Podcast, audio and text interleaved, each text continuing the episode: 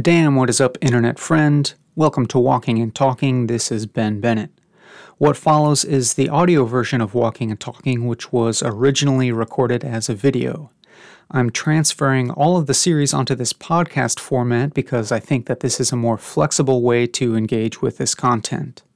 I like the idea of this audio accompanying you with your own visual field wherever you happen to be and whatever you happen to be doing, rather than tempting you to stare at a screen for hours on end.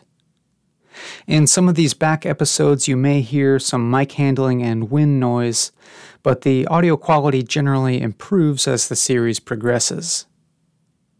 Publishing Walking and Talking as a podcast does take additional time and money spent on my end, so if you appreciate this show and its ad-free status, please consider supporting it via Patreon at patreon.com slash Benjamin Bennett.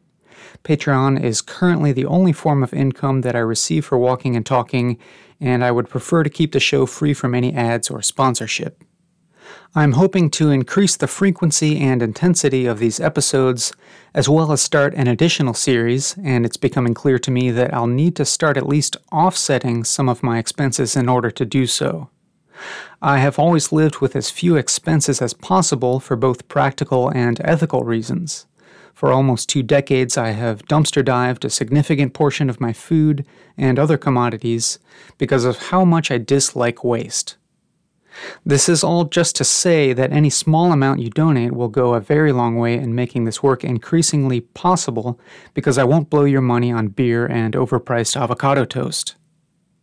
If you're on the fence about donating and have any questions about my financial situation, or anything else for that matter, just shoot me an email at sittingandsmiling, all one word, at gmail.com. Once again, that's sittingandsmiling at gmail.com.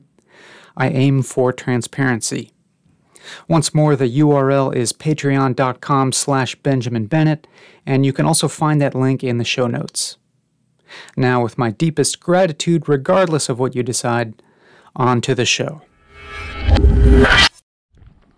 Hello, my internet friends. Welcome to Walking and Talking, the show where I walk and talk. I'm really pleased by how quiet it is here. If I hold still,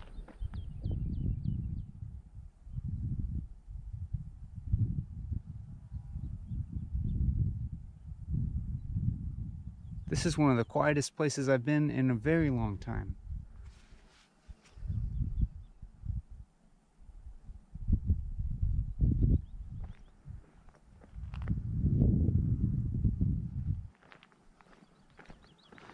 It's me, your friend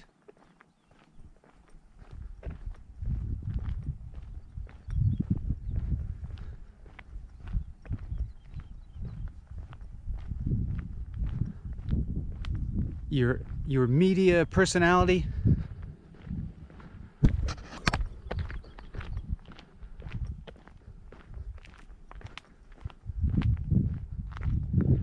Here to provide you with companionship.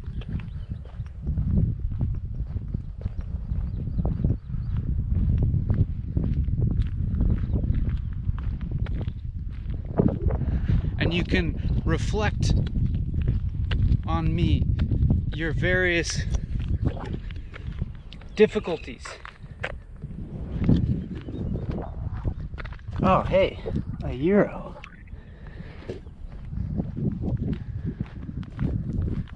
Making money already.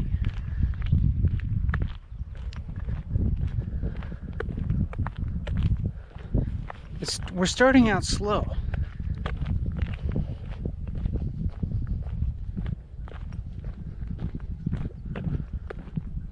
Disconnected. A little bit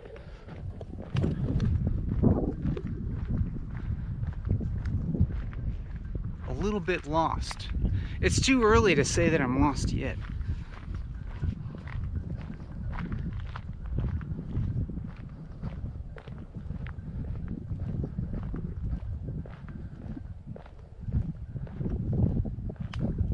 What to say though?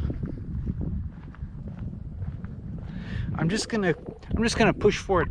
It's it's so interesting the effect of knowing that there's an audience and not only an audience but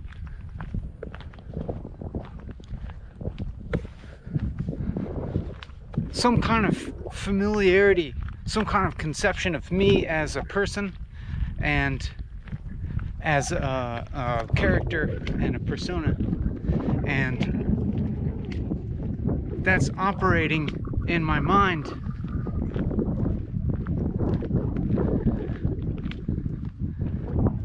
when I'm trying to make decisions about how to represent myself, how to portray myself, what to say.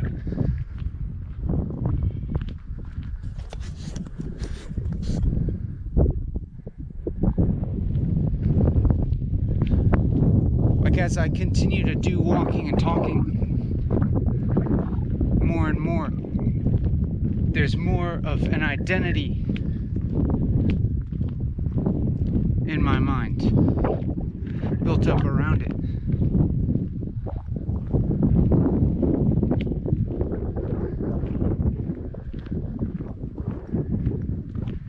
I have this conception of this this kind of this kind of uh, large abstraction that I would that I conceive of as my internet presence, and how what I say now plays into that.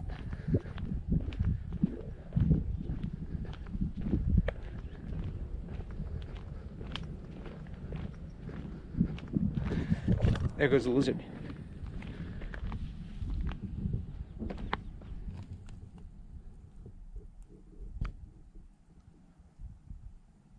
Look at him breathe. That's some fast breathing. That lizard is panting. Well, his mouth isn't open, but he's breathing fast.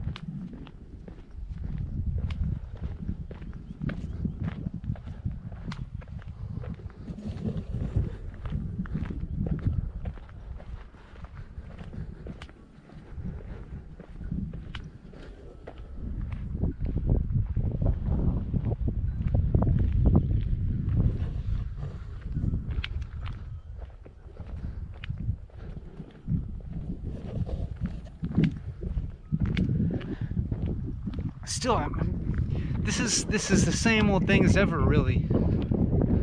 Walking and talking, the same old problem of what to say, and but it's it's always the same old solution. You just go ahead and say something, and just keep going. Just put some effort into continually speaking and don't let things distract you.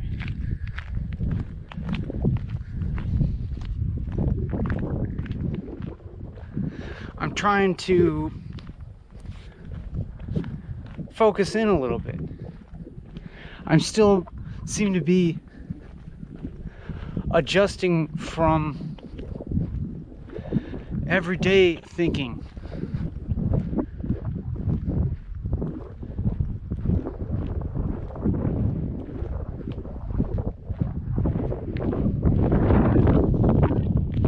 thought now.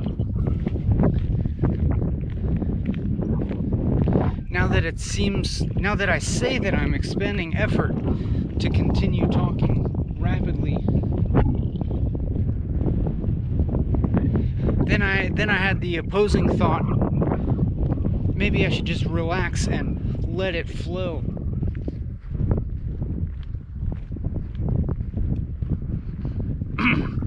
I feel I still feel wow, really self critical. But right as I was forming that sentence, as I was, you know, having this this thought of being self-critical, then I at the same time felt I I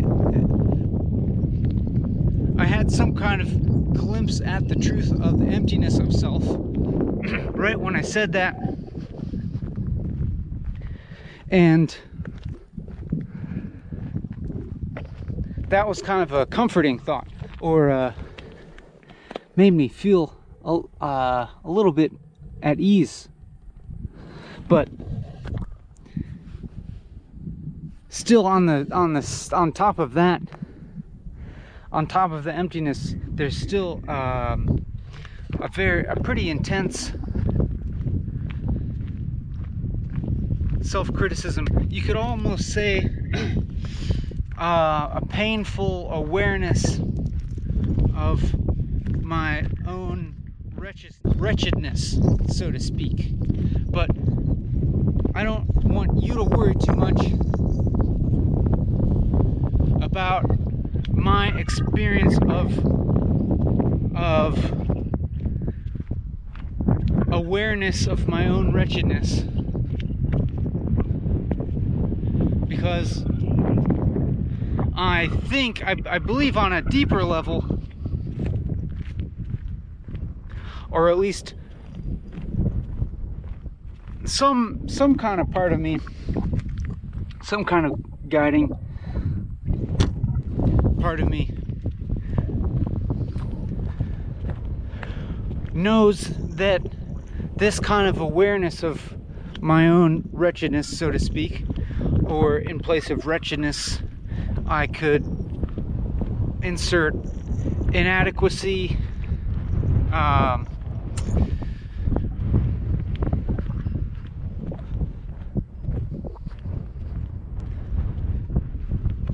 uh, like kind of mm, just sort of uh, it's almost like original sin or something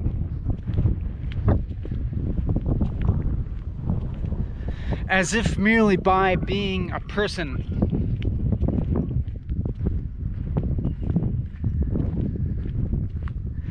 I'm I I'm screwing things up constantly through life just kind of by by existing. I'll cause pain for other people.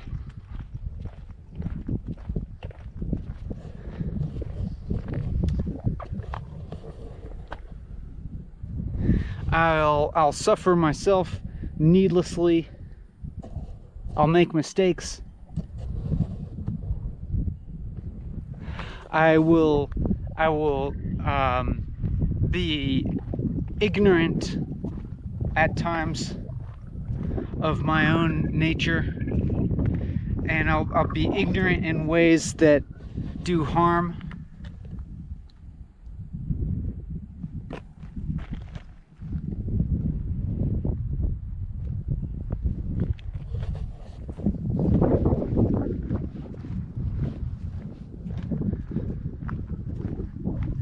And so, very often, especially especially towards the beginning of a walking talking episode that awareness kind of comes comes right out to the surface. And and it's it's painful but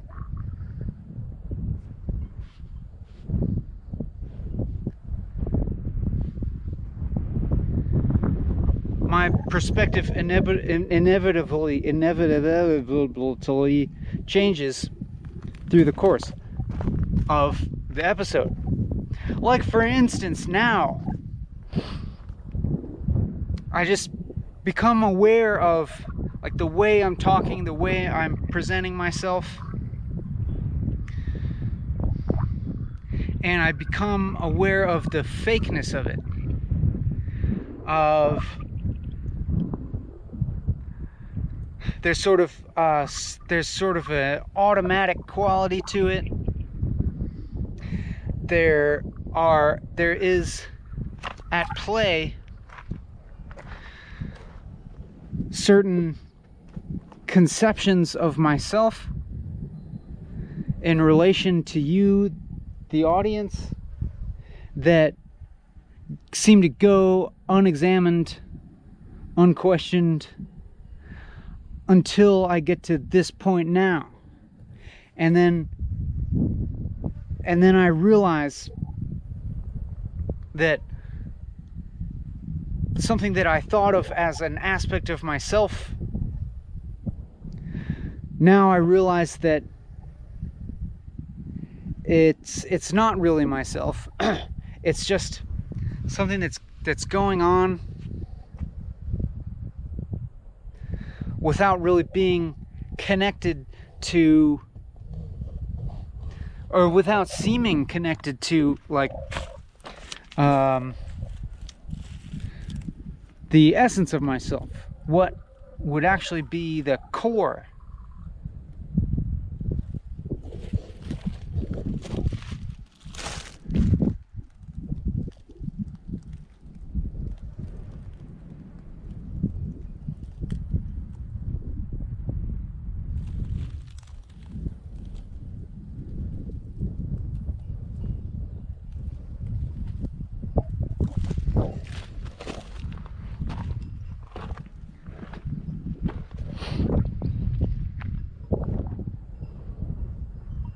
But then, so I, I maybe like,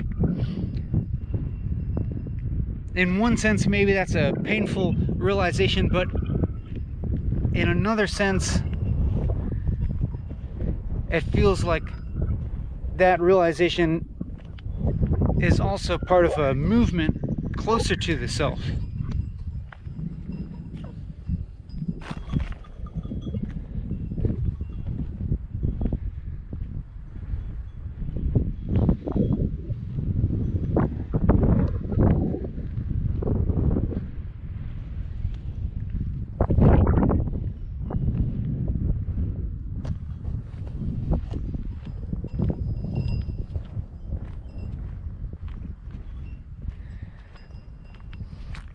And I know and I I'm beginning to feel at this moment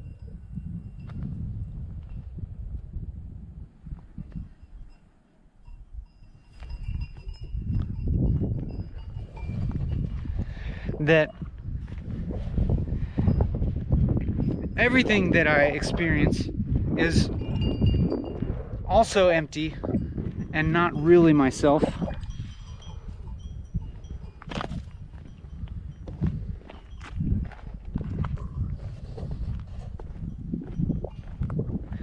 As in every every um, thought that I have that I sort of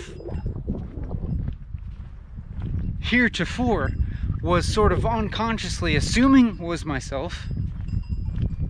You know, it's me thinking inside my head. It's not really myself because I feel like I'm observing it happen, you know? Like if you ever have an experience where you feel regret for something that you said or did or maybe even thought, you know, it's like that's a sort of disassociation with something that previously you thought was yourself. Like you thought one way in the past and now you're looking back and you're like, that wasn't correct or that's not how I want to be.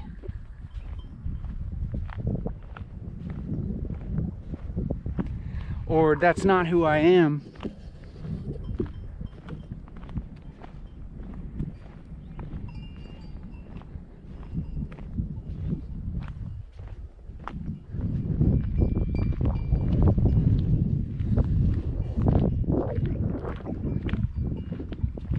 that's a little that's a little bit of disassociation. Or it's a little bit of uh, you know that's a little bit of insight into what is and isn't yourself.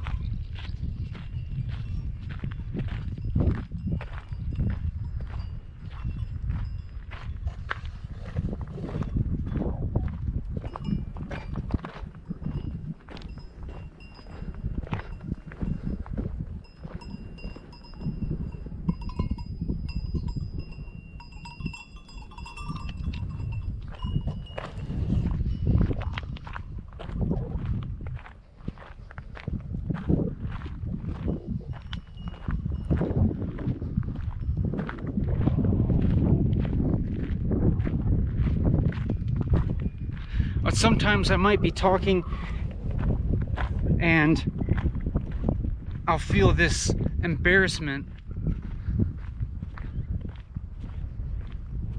This embarrassment that goes along with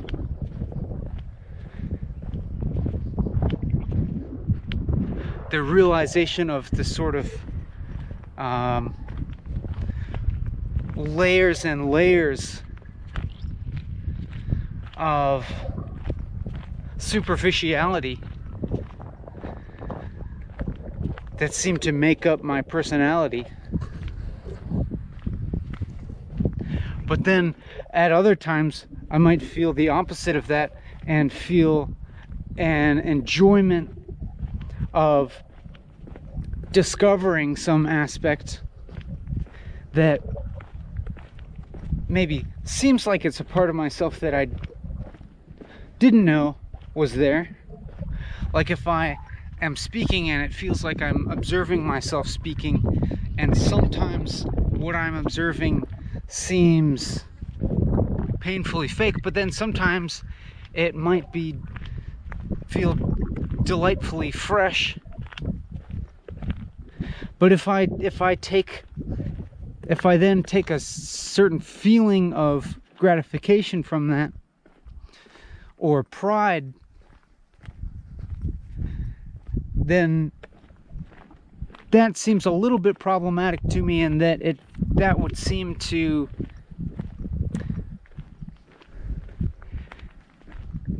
coincide with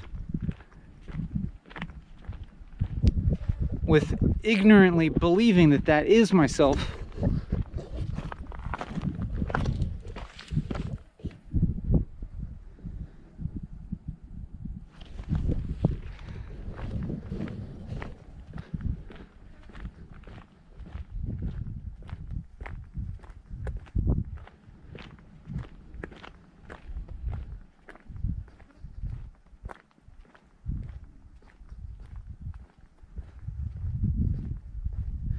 But my feeling is that if I'm able to continue digging down through these layers, and I think that takes a great degree of concentration, maybe a degree of concentration that I seem to be lacking at the moment because I keep getting distracted by sensory objects.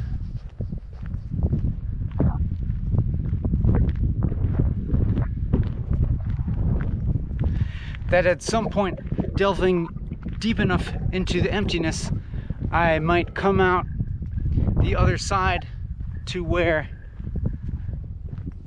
you know disidentifying with everything in my experience I might come out the other side to where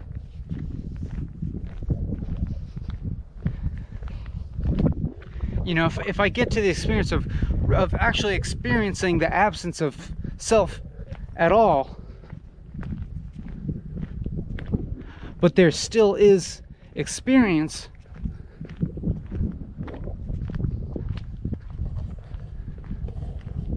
then it's like if there is anything that could be called a self, then it's it can't be separated from everything that there is. And everything that there is only exists by virtue of there being experience. it all exists within experience. It's all is experience, really.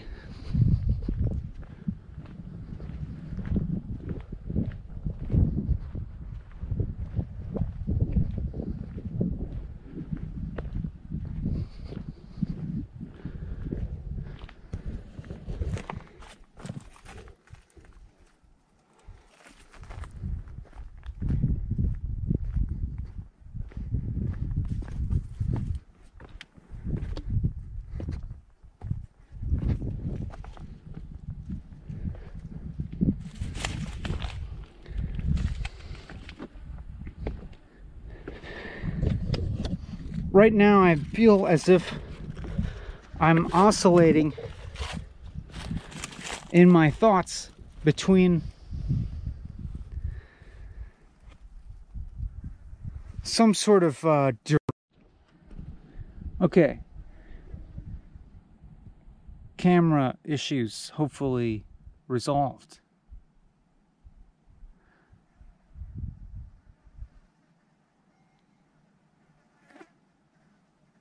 I seem to be oscillating in my thinking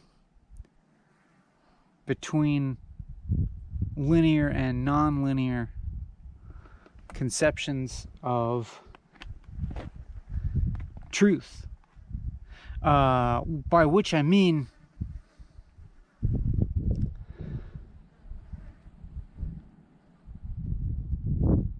I'm thinking about a linear model of truth that has lesser and greater degrees of truth. For example, when I talk about realizing that something isn't really myself and then following that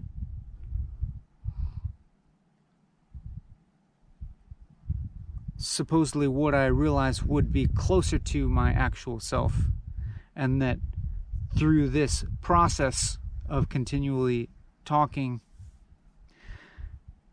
I would get closer and closer to what is my real self. And as I've been describing that, at the same time, I'm maintaining a nonlinear conception of truth that is this feeling that in actuality there isn't any hierarchy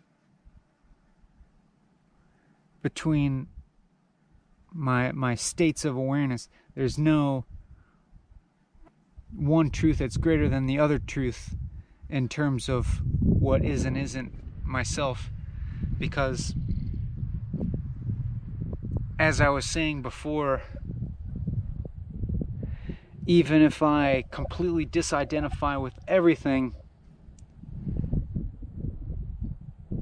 suggesting that there is no self there's still experience happening and in that sense it's like everything in experience is self where there's no difference between self and other.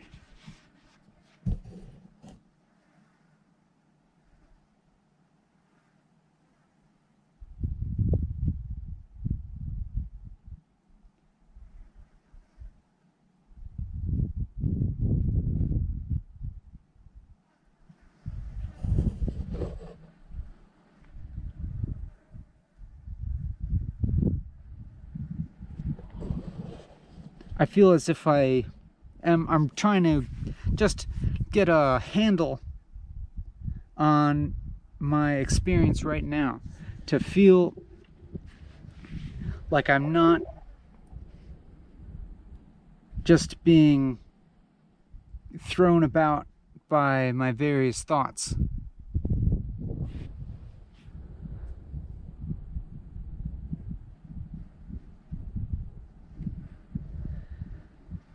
Like I'm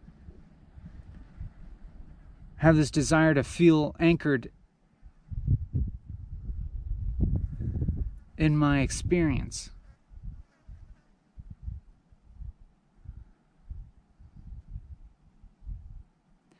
Like right now, if I think about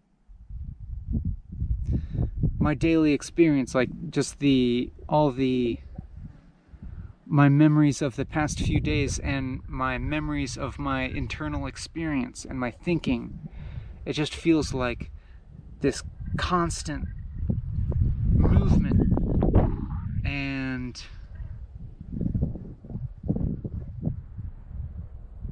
nothing being um, solid.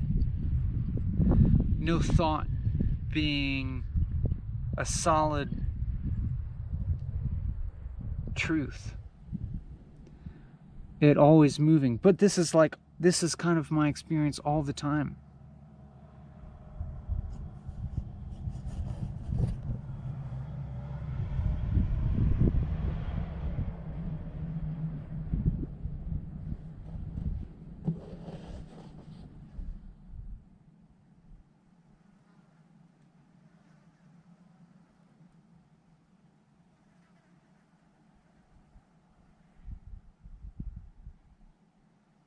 So for some reason, I seem to be looking for some kind of stability in my experience,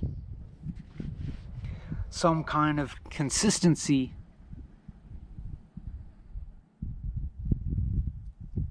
In this, in my relation to the world and how I understand the world,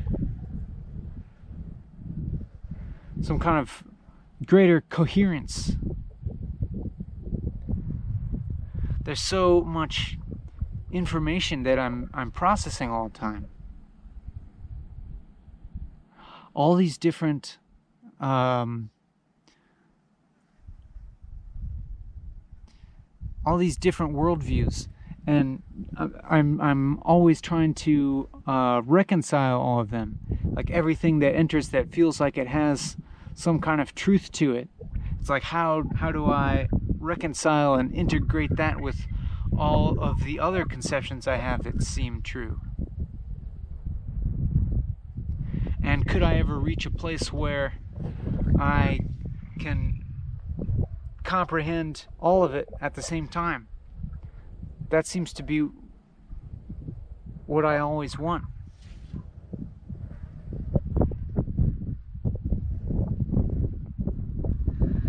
Like a solid unified comprehension of everything that I can experience, including thought.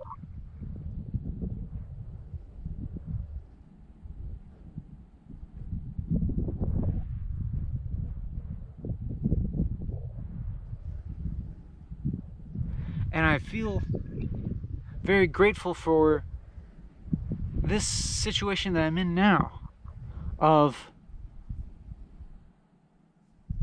having set up this framework. I'm alone, I'm far away from people. I'm far away from you know human-made information. I'm far away from any linguistic information.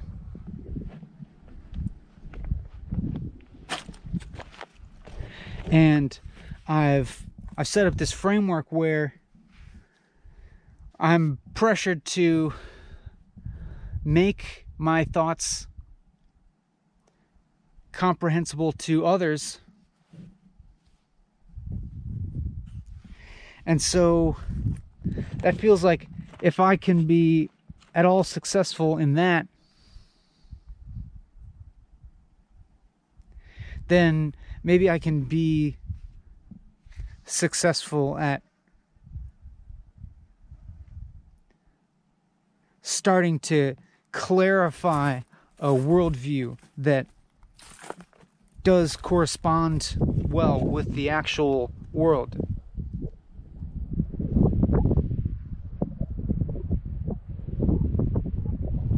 As in, you know, if I'm trying to make my thoughts comprehensible to you, then it depends on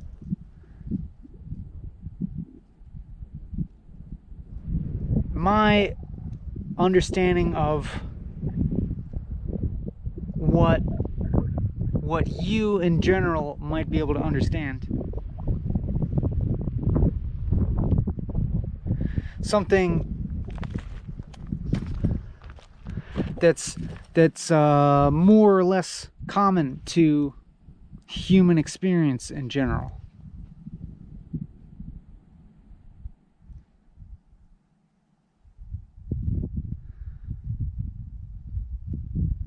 So that kind of requires me to to actually relate to other humans. But I guess I guess it just requires me to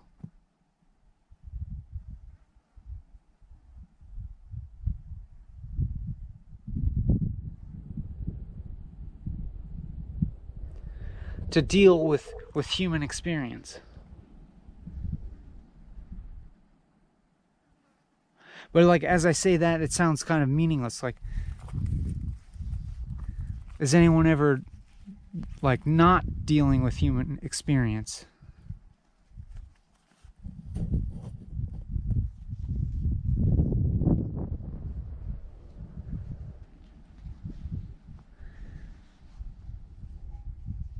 what does that even mean dealing with human experience does it just mean having an, a human experience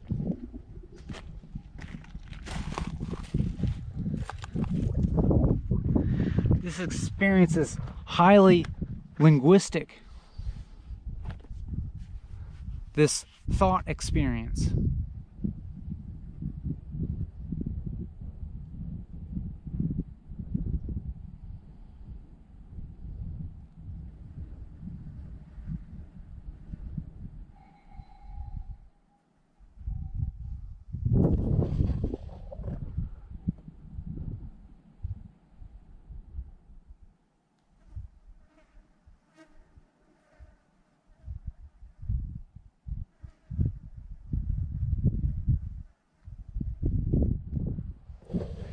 in another sense,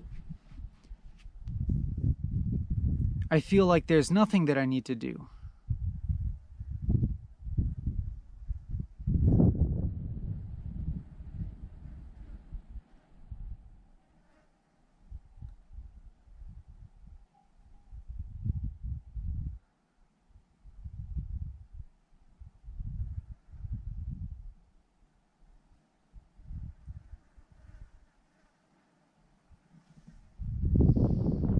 Trying to think of what, you know,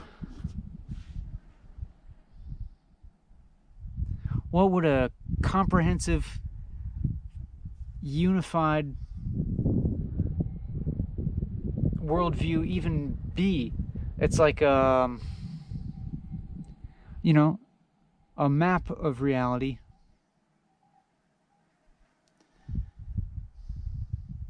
Is always necessarily reductive.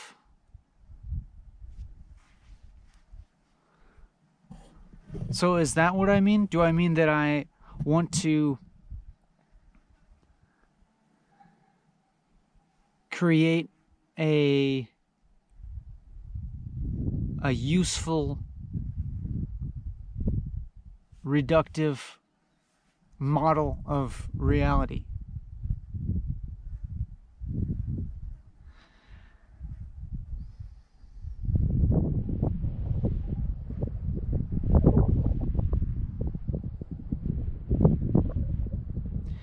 But anytime you do that, you always have to be coming from some kind of angle, a viewpoint.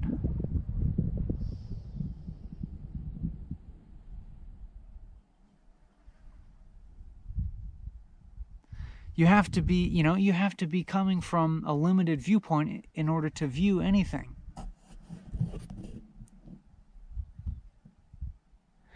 You have to be individuated in order to perceive the rest of the world.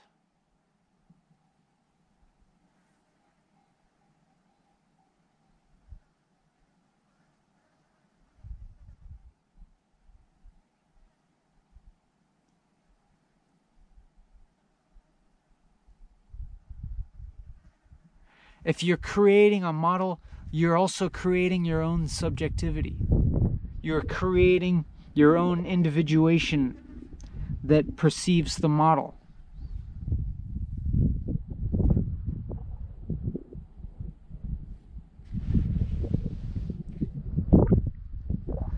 As the mind creates the external world and the mind and the mind perceives and comprehends the external world it also perceives and, and comprehends a self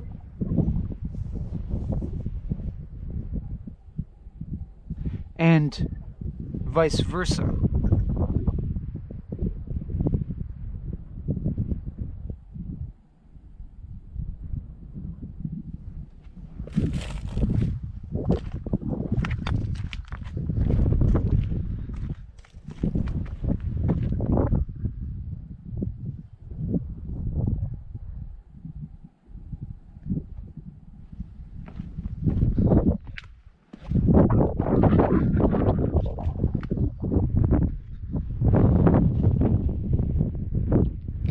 could I give up the effort to create a model of reality? Could I give up actually comprehending the world? Could I give up could I give up even the act of perception?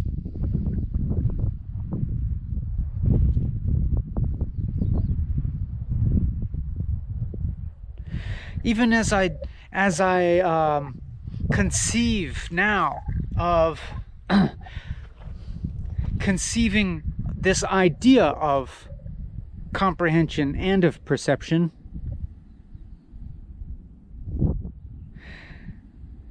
and to imagine the absence of them engages my imagination and engages, you know, this abstract thinking and you could say an, another form of it, it's a form of conception to conceive of a different state in which I'm not perceiving and not comprehending. And even that act in itself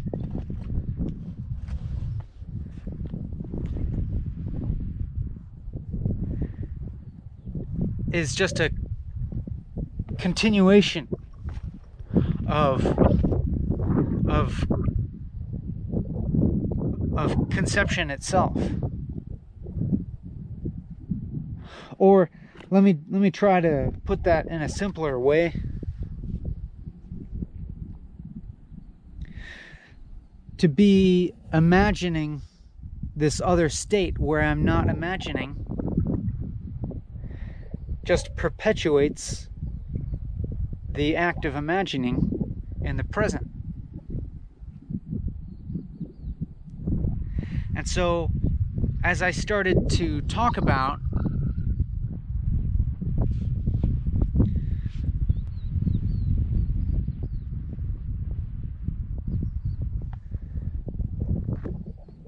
not perceiving I was having an experience at that time of not experiencing a difference between perceiving and not perceiving. That is,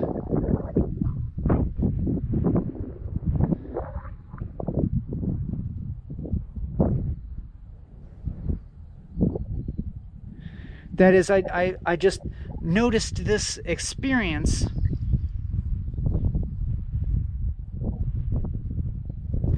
and I realized that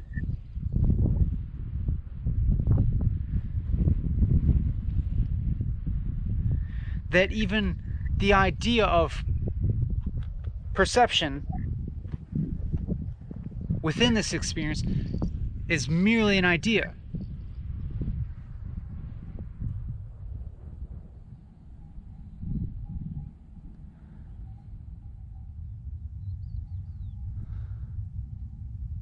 Or to put it another way, that it's not separate from some other thing of non perception.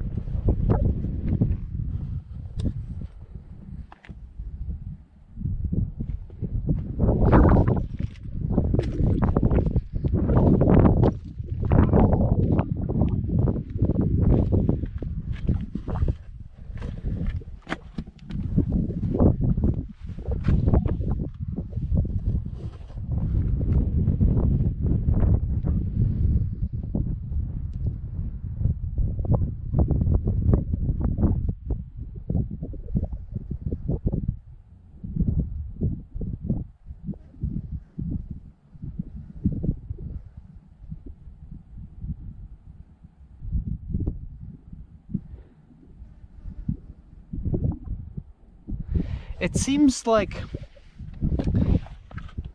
in a way, the separate self only exists in the movement of thought.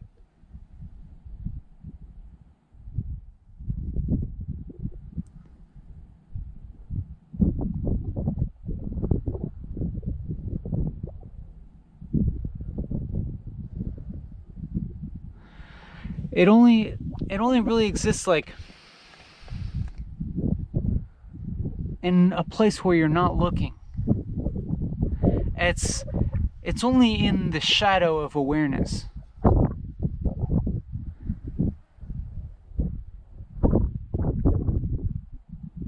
If you play if you put your awareness on the self, if you try to look at it and try to find it, it's if you try to look right at it, it's not there. It only it's only in your your periphery. It's a kind of mirage.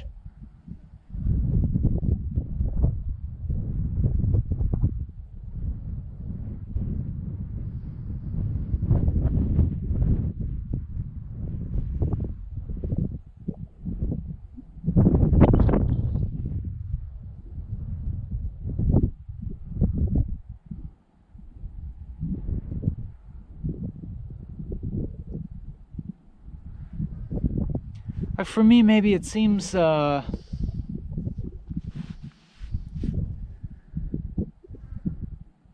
like the like my separate self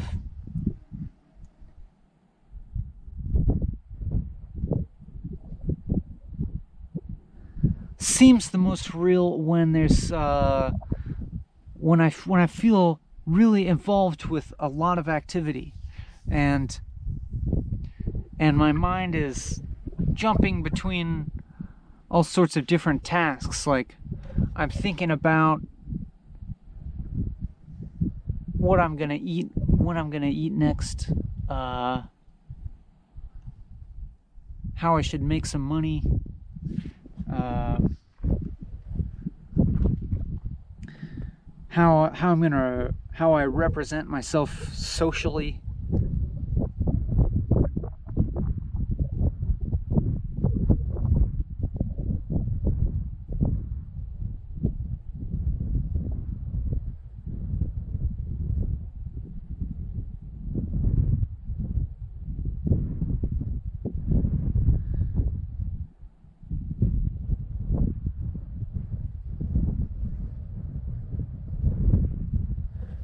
It seems to only exist when I'm, you know, doing one thing and thinking about another.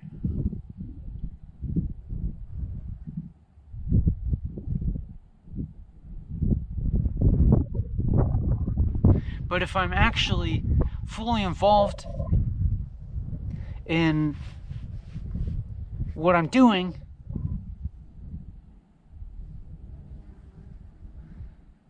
it just it just disappears.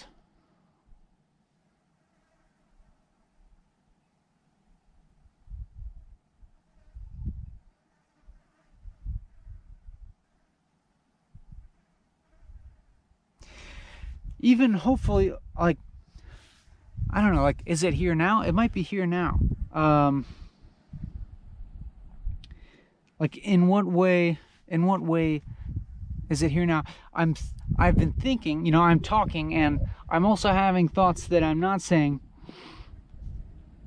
because i'm you know i'm filtering a little bit and um trying to make what i say more comprehensible than like this whatever uh crazy stream of thoughts exists in my head But like, for instance, right now, there's making this video.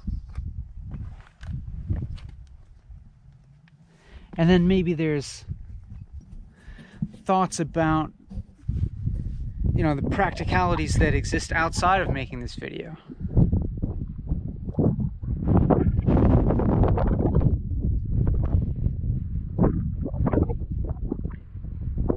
And it seems like that's where it seems like that's where my myself would exist in the in the past what i remember of and and in the future of like what i what i'm projecting will happen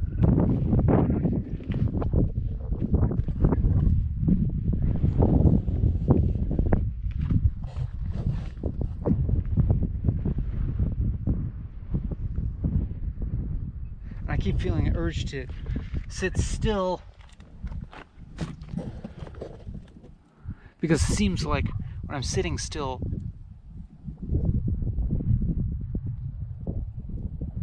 my mind can be a little more still. It's interesting, there's still um,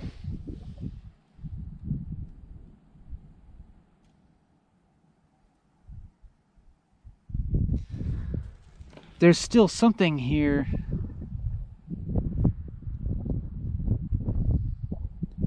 that feels like it's me. But like I said, it, it feels like that is, is really like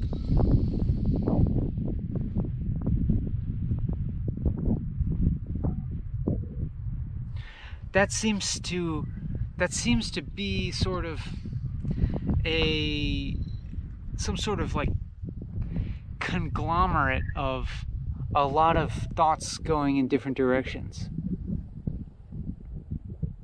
Like was while I was saying that, I was looking at that plant right there and I'm like I wonder if that's mountain tea. I think it is. And then um, you know sometimes like maybe specific people will flash through my mind as sort of a a represent uh, as um you know an idea of you know certain specific people might might uh, flash through my mind as sort of people that I might have tend to like wonder how their reaction to what to this video would be or something. As if I like I'm I am modulating what I'm saying to them or not necessarily but uh in in relation to them. Like I'm like I'm creating a self in relation to an imagined other which might sometimes be specific people but more often is sort of the the general you, my conception of you, as I conceive you, I simultaneously conceive me. As I manifest you in my mind, I manifest myself in my mind.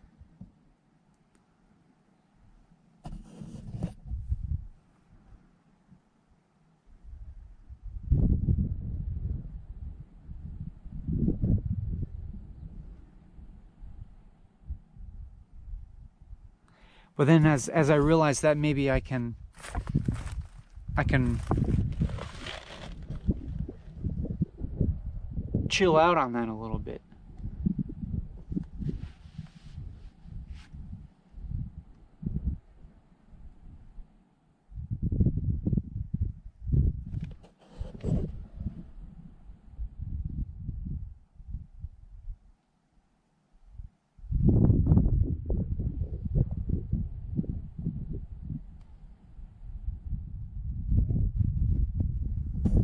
People.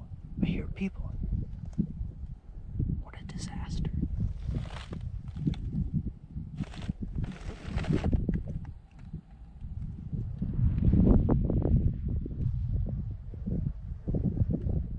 Where are these people? Oh man.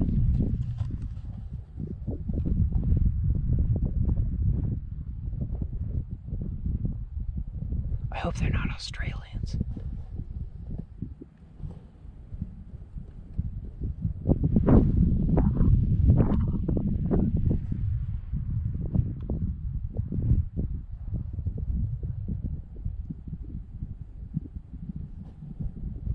They're either British or, or Australian.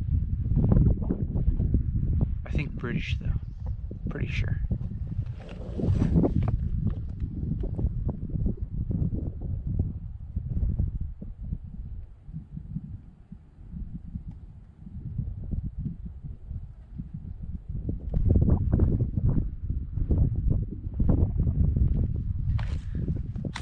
Anyhow,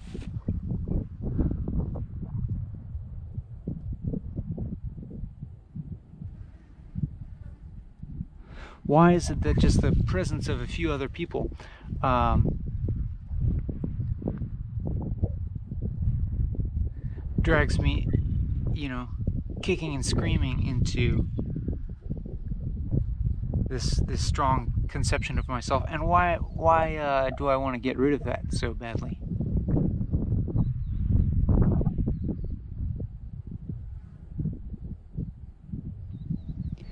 Because it's painful.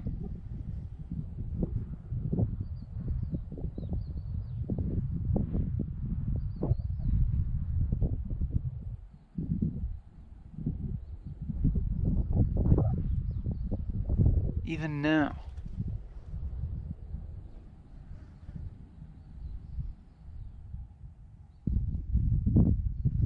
But you have to relate to other people in order to get by in this world. You can go to you can go to great lengths to avoid interacting with people.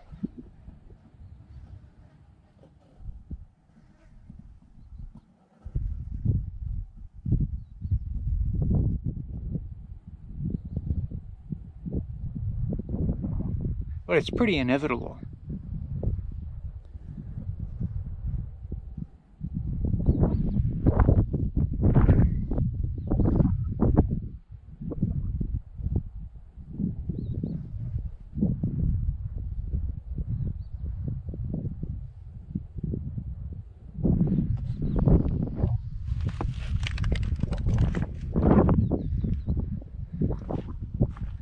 Seems like I gotta now uh, let go of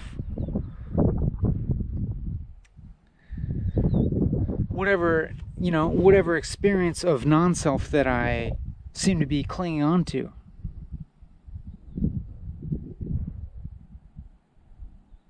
Like now I feel now I feel another another sort of existential pain, I guess.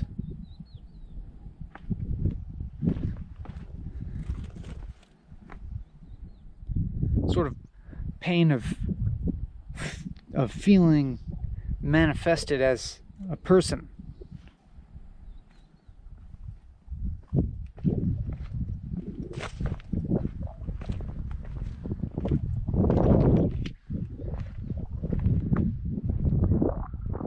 It seems like in in uh, many of these, uh, in a lot of spiritualities, like the ultimate like teleology is to just not be manifested as in a in a, in a body anymore.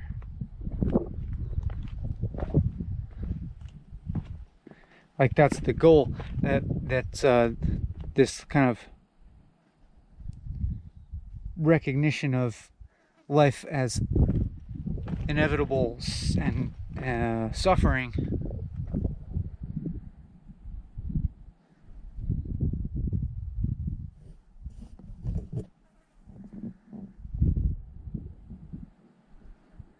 and it kind of seems like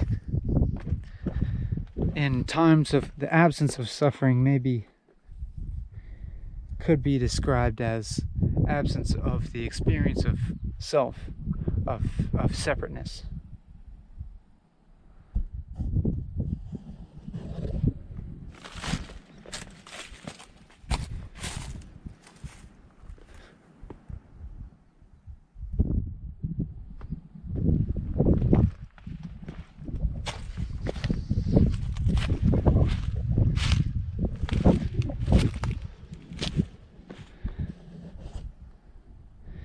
feel feel mad.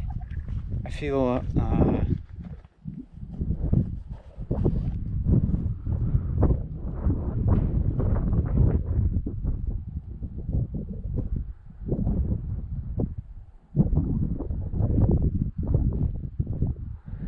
feel critical again.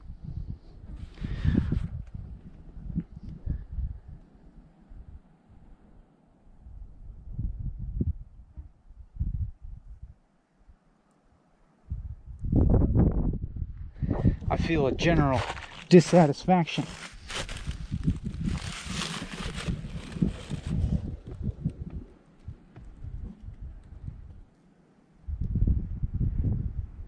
The general the the general unsatisfactoriness of life is here.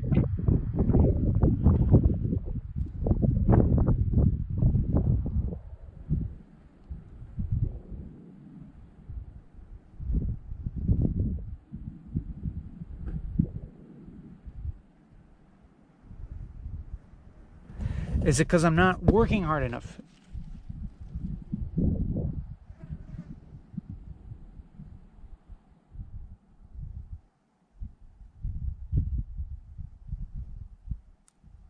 Can't you re- can you replace suffering with work in somehow some way? Or are they kind of the same?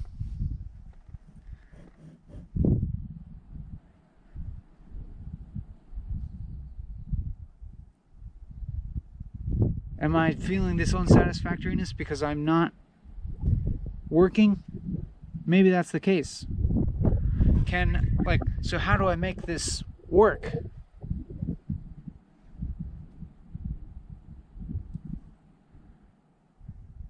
Keep talking more rapidly.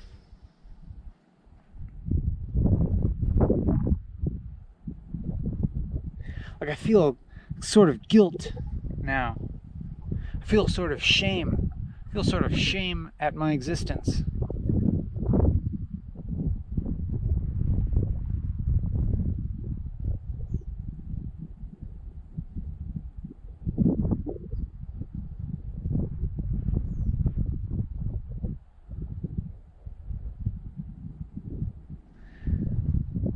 Can feeling shame be a sort of a form of work?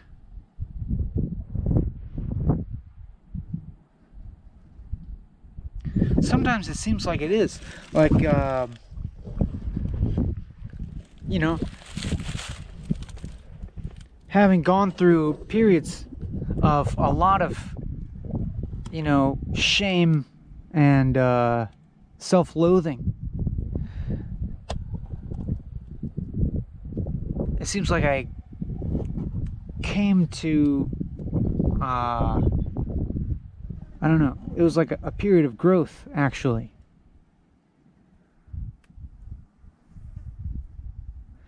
Where this shame and self loathing were, um, I don't know,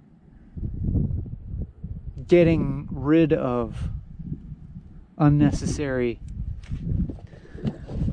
solidified aspects of self, solidified identity.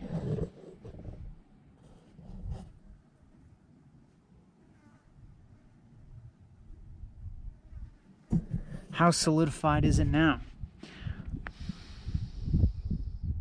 Wow, man, when I and from this perspective right now when I think about my life, when I think about just living day to day,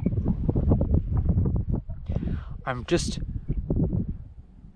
this realization feels so kind of like rudely real of how much sort of like guilt and shame and wretchedness I experience on a daily basis. Even in just very just normal interactions and, and life processes.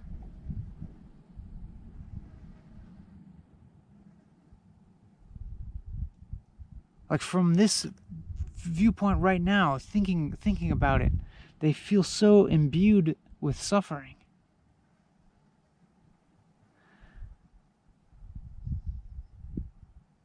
But I just sort of like make it through them. I just kind of go through life.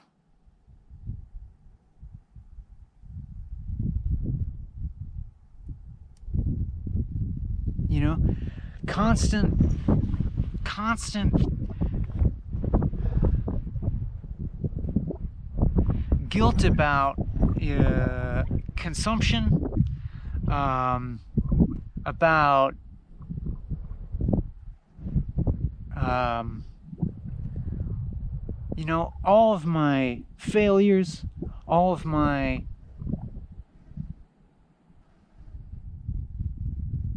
limitations, the faults of my personality,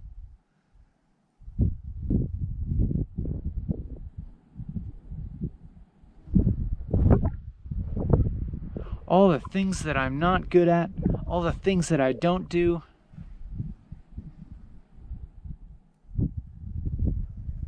All the things that I don't have. They're just, it's like a constant, like, battle going on in my mind. And I'm constantly trying to reframe everything in the positive. It's like constant work. to either reframe things in the positive or to um, like somehow like calm down my thinking and uh, be present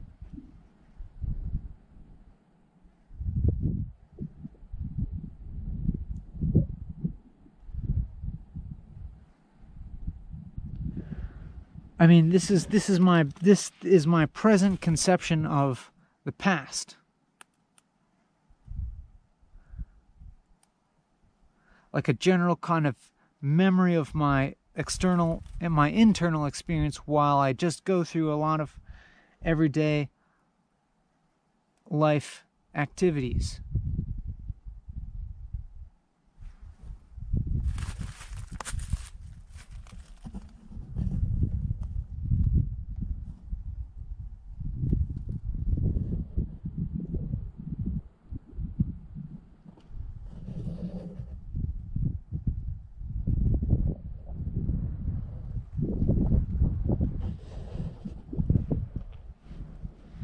And it's like I, I don't know. Sometimes I look out on all of the other people in the world and think that everyone seems a little or a lot happier than I am. It I look I look at other people and I think no one else seems to be having this experience that I'm having of of this this constant sort of suffering. Everyone else seems content or happy.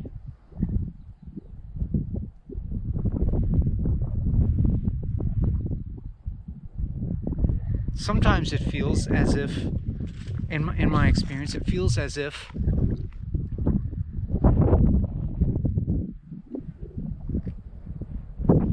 everyone else in the world has what I lack.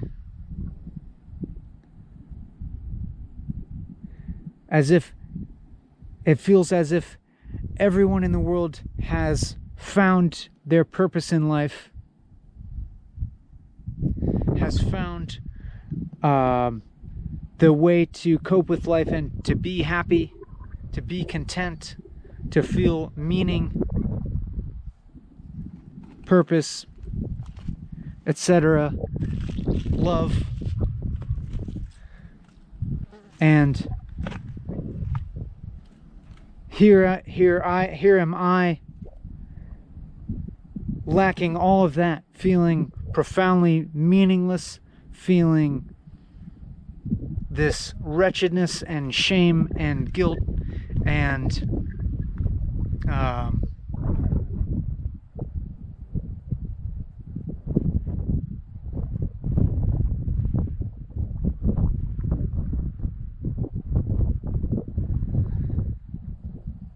and uh, just being profoundly uh, dysfunctional and ill fitting in the world. Now, as I say this, logically, that sounds highly improbable, right? It's it would be it would be astronomically against the odds that me, one among uh, you know seven or eight billion people in the world, just happen to be the most wretched human on the earth.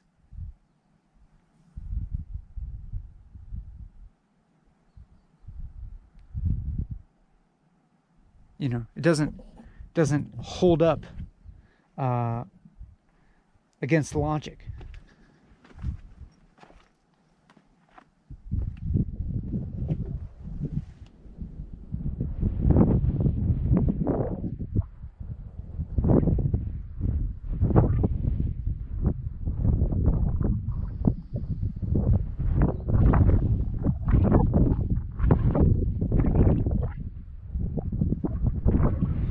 then it seems it seems particularly uh,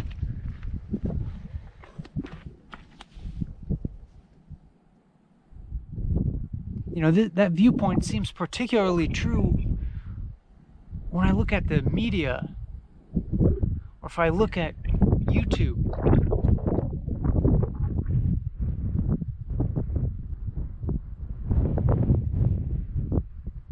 It's as if in every other person I can see virtue. In every other person I can see contentment or I can see I can see wisdom in every other person that I witness. And I see it in them and then I feel a lack in myself.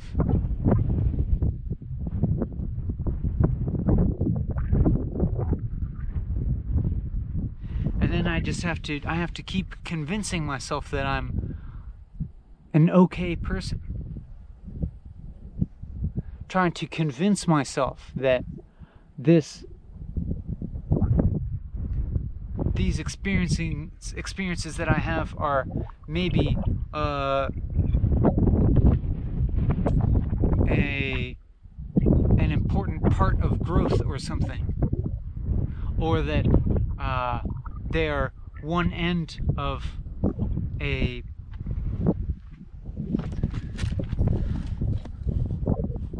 or, or that my perception of them is just kind of perceiving a negative side of what is actually a non-duality which the other side would would be the virtue and the wisdom and contentment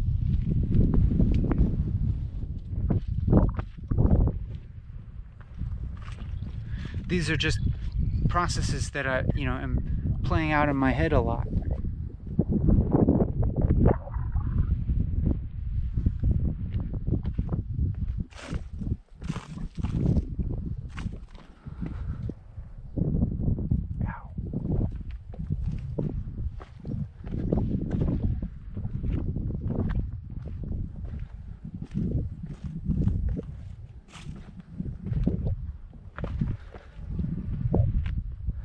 Like this this suffering you know it seems constant.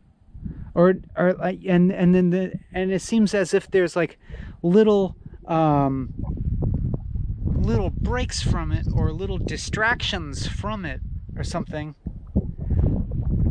But then it feels like if it feels as if like suffering and emptiness are like the truth that uh, you know little moments of like happiness are, are just kind of like little distractions from.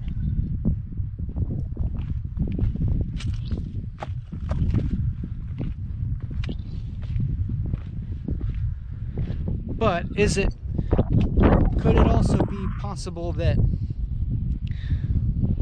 what those what those distractions are actually also constitute reality also constitute an upside to reality.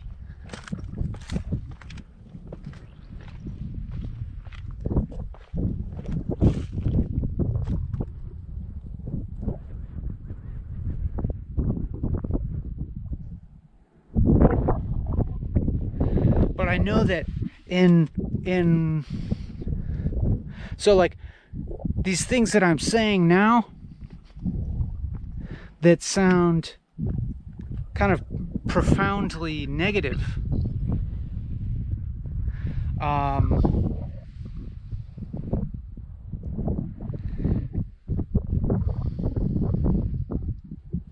those I'm not I'm not thinking things like that constantly in my everyday life. I mean, uh, there's plenty of negative thoughts um,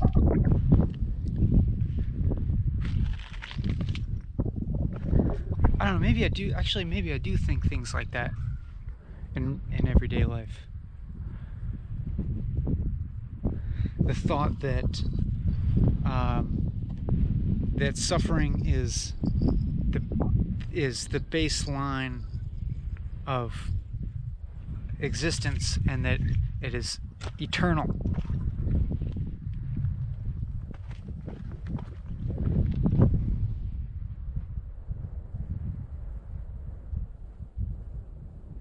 And not limited also also you know not actually limited to my body and my personhood and my individuation.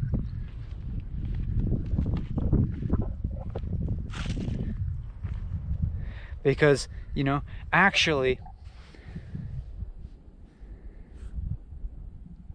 you look out on the world and you see all this loss all this pain, all this suffering that other people experience. You know, all these, uh, you know, horrible tragedies that happen to other people that are worse than what's happened to me.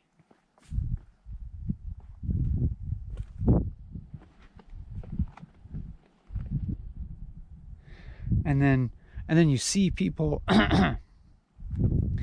persisting in the face of much worse situations than your own.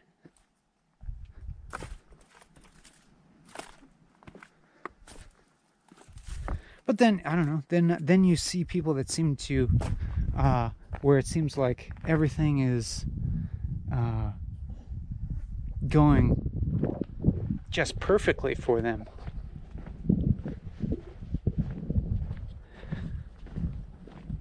As if they were just born into a life of perfection.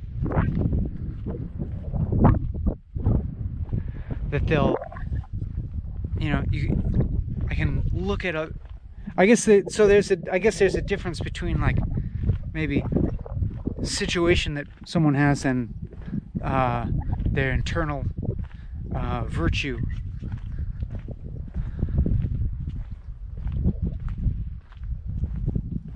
But sometimes, sometimes it feels like those things are connected to me. And sometimes it feels as if, um, it feels as if my orientation to the world is determining my situation in the world and vice versa my situation is is determining my orientation.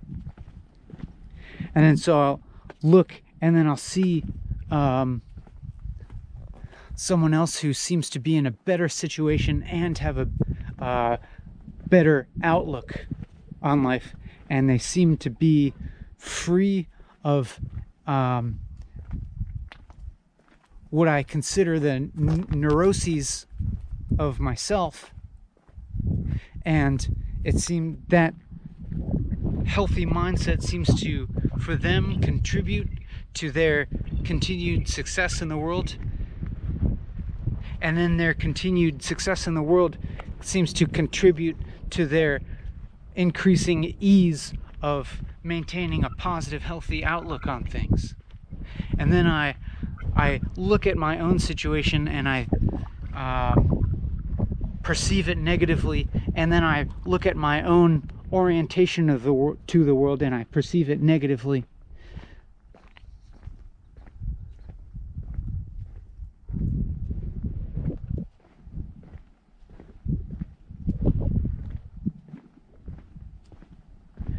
And I, I perceive the flaws in myself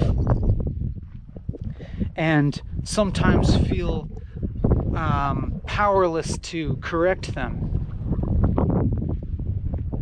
I see them playing out and I see I see my reality going in ways that I wouldn't want it to go and um, feel powerless.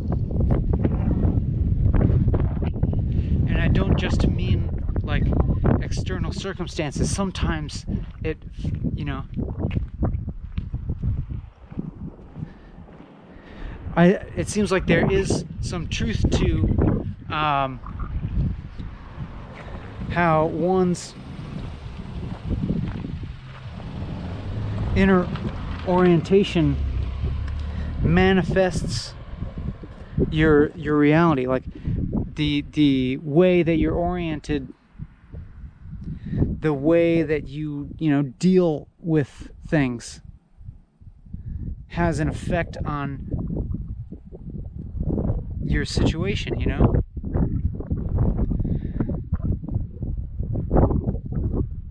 And then I, I, I see my situation I feel as if uh, my own I feel as if my own uh, negative outlook on things is creating that negative situation. And then I but then at the same time I don't know how to uh, correct that. It feels like it's just like sliding out of control sometimes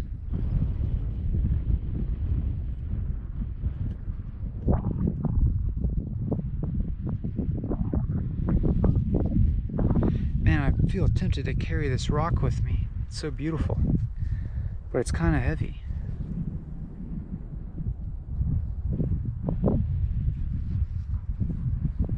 It's really amazing.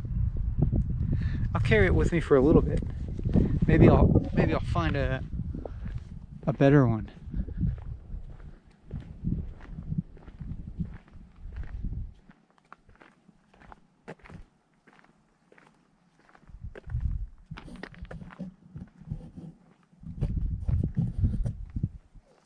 Ow. Hey, look at that. It's just stuck right in me. Ow. Ooh.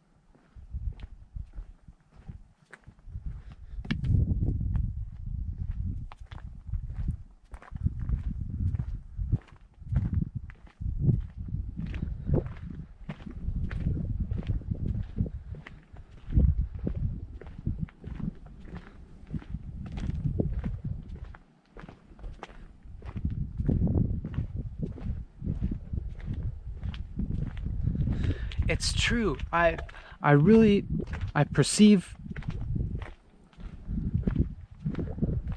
some big flaws in myself and then I, I see them but then I see them persisting despite my awareness of them.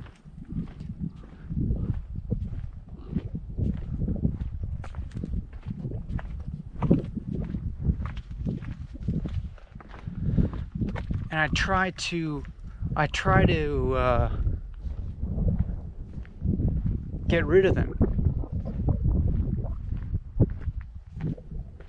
Like I try to, like I, like I would like to never feel anger. I don't think it uh, is useful at all.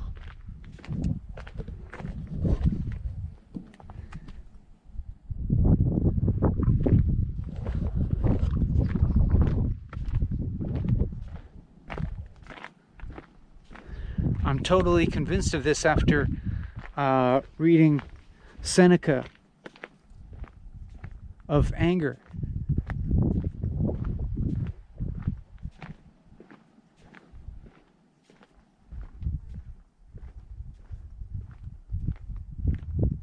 And then I and then I uh, experience feeling angry and then I feel I feel simultaneously this intense guilt and shame for feeling angry.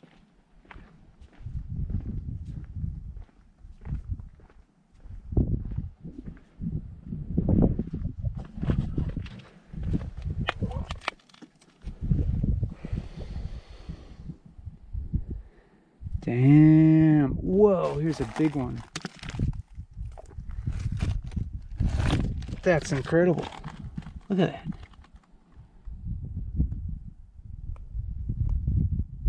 Amazing.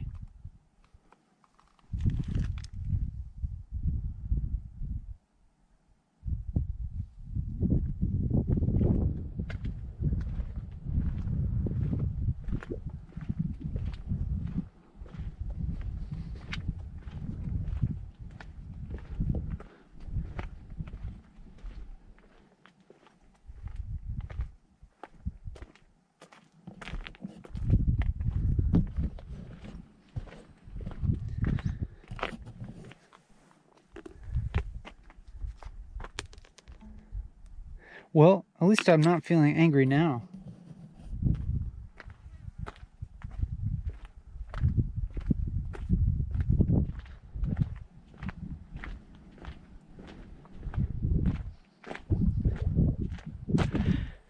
And, uh, you know, when I'm walking and talking,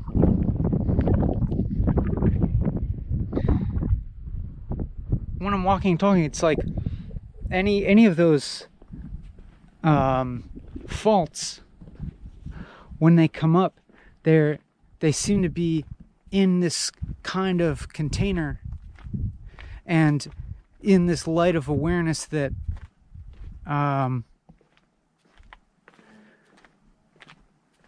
seems to like allow them to sort of diffuse without doing harm i don't i think.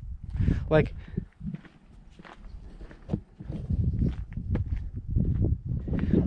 like if I am if I'm feeling um, any kind of negative emotion, generally, I I really have no choice but to become very aware of it and to stay aware of it. Like I can't keep talking continuously about my experience in this sort of like informational vacuum, you know, in a, in a, a place that is um, is relatively free of the, the the the sort of outside reference to the self you know? Relatively free of the any sort of distraction that I can um, project my emotions onto. And then I'm also like continuously talking, more or less, and aware of the publicness of everything that I'm saying. Man, look at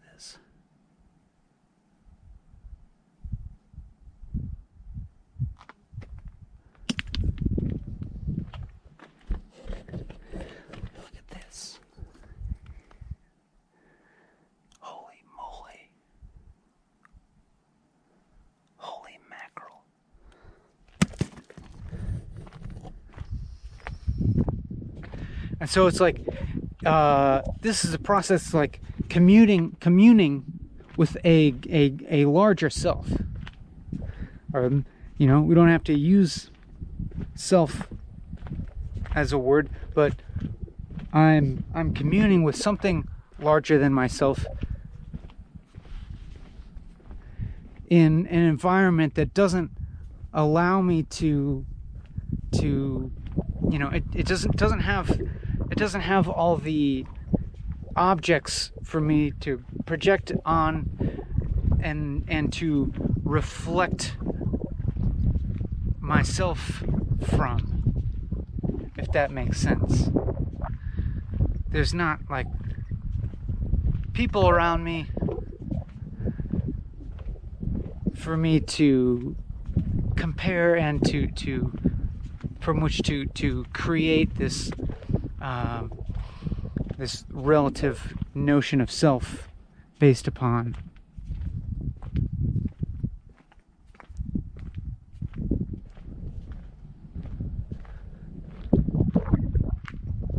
there's not a lot of you know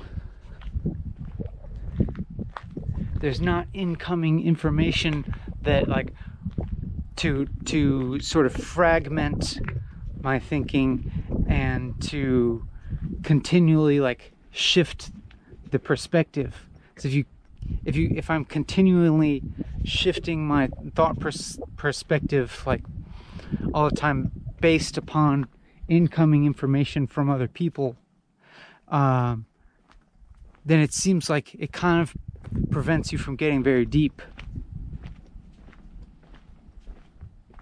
And, you know, when you're in the world, a lot of the time, it's hard to prevent yourself from seeking out this the these continually continual sort of like translative information that is anytime your your conception of your own self becomes uncomfortable, your experience of yourself becomes uncomfortable, there's, you know, an automatic kind of like urge to look outside the self for something that'll ease that discomfort.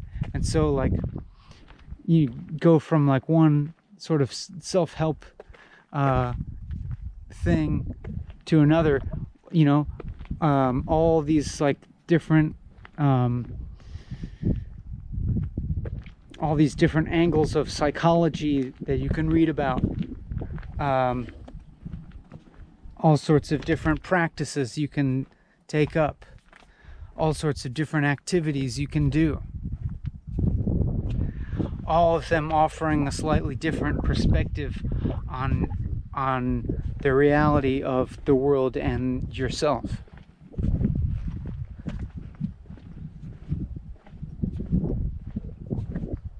So there's there's this value of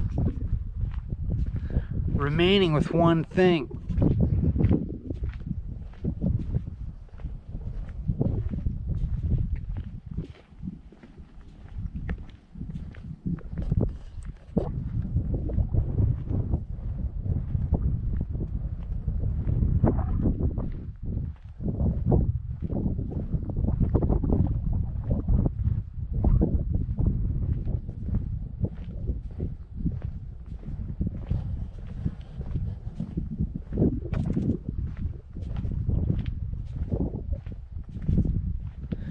Because you remain with the one thing long enough, then all this uh, this constant shifting about of your mental framework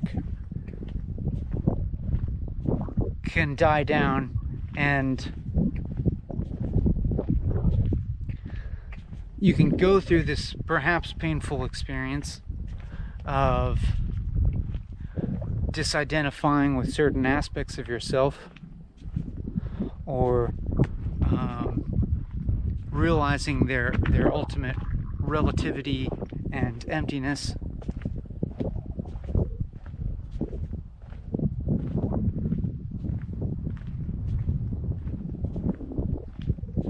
And then eventually you can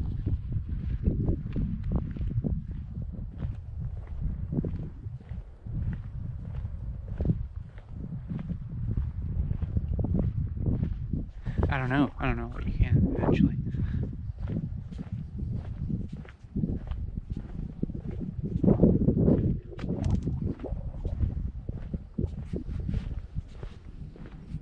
You can be like me.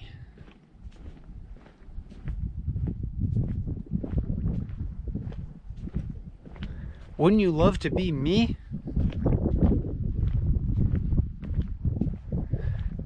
And be quasi famous on YouTube?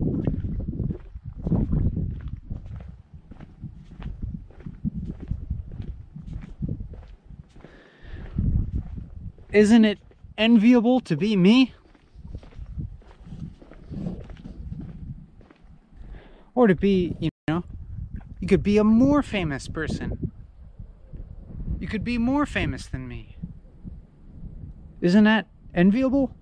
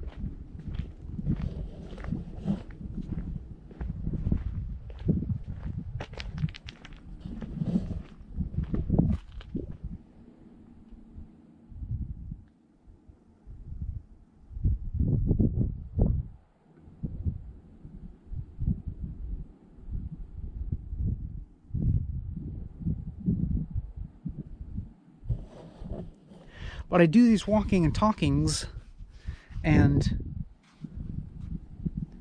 my perspective often changes pretty drastically. Like by the end of it, I'll feel, I'll feel uh, a relative clarity, like something that I, you know, that I don't really feel unless I I really like stick for something stick with something for this for a long duration. And you know make myself go through something.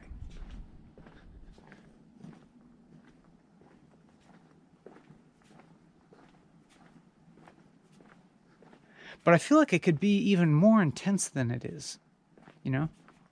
Like here I have all sorts of delightful sensory stimuli. I mean, there's lizards running around all over the place. It's really pretty luxurious.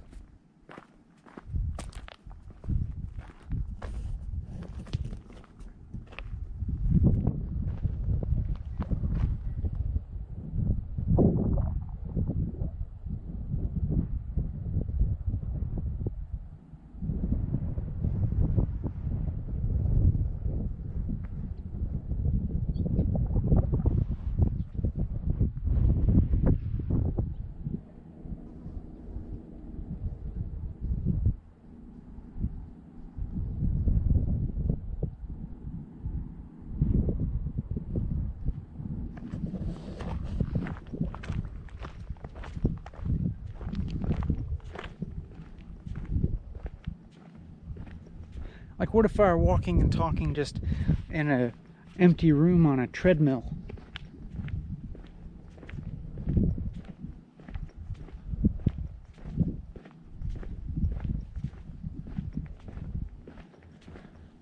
I wonder if that would be more powerful.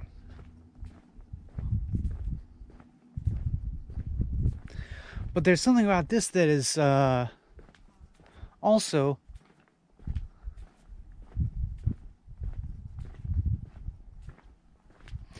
kind of soothing in a way that doesn't feel artificial to me, this environment. I mean, it's soothing in the fact that um, I'm in a place that most of what I am seeing and sensing isn't human made. That it just exists due to the nature of reality outside of um, human influence. And, you know, of course, I recognize that human influence is also a part reality and, you know, not separate from natural processes.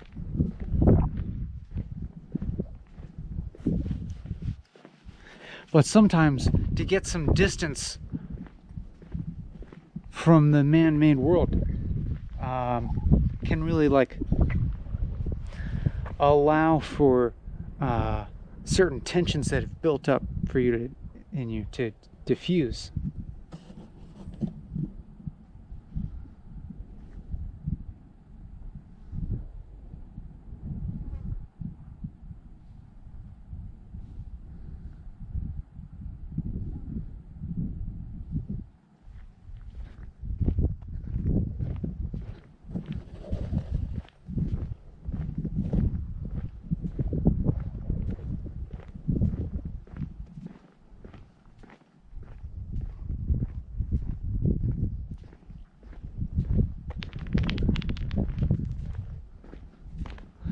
I'm trying to see what is the nature of my dissatisfaction at the present moment.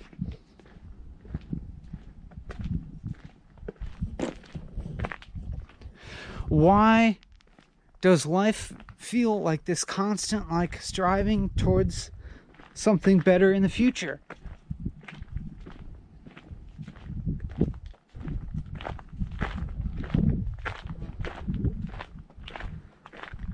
I guess that's just like the, I don't know, like the emotional experience of being human. Do you have to like work incredibly hard uh,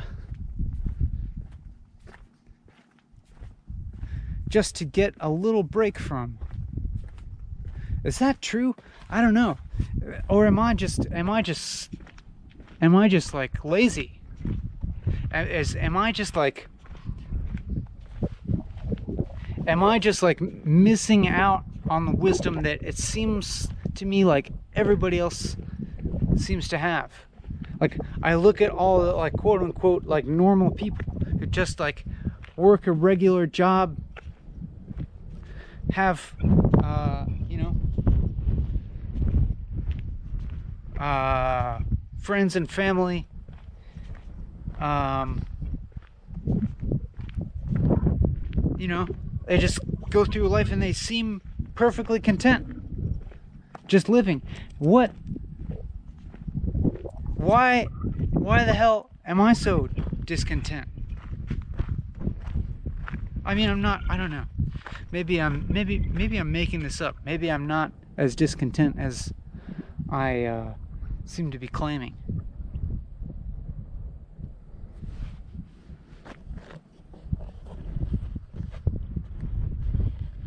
But I'll, you know, go through life and I'm interacting with people and I'm just like, I'm, I'm insufficient in this interaction. There's something wrong with my personality and this other person seems uh, happy and um, uh, generous with their personality and um, contributing things of interest um, and contributing levity to a situation. And here I am, uh, feeling just like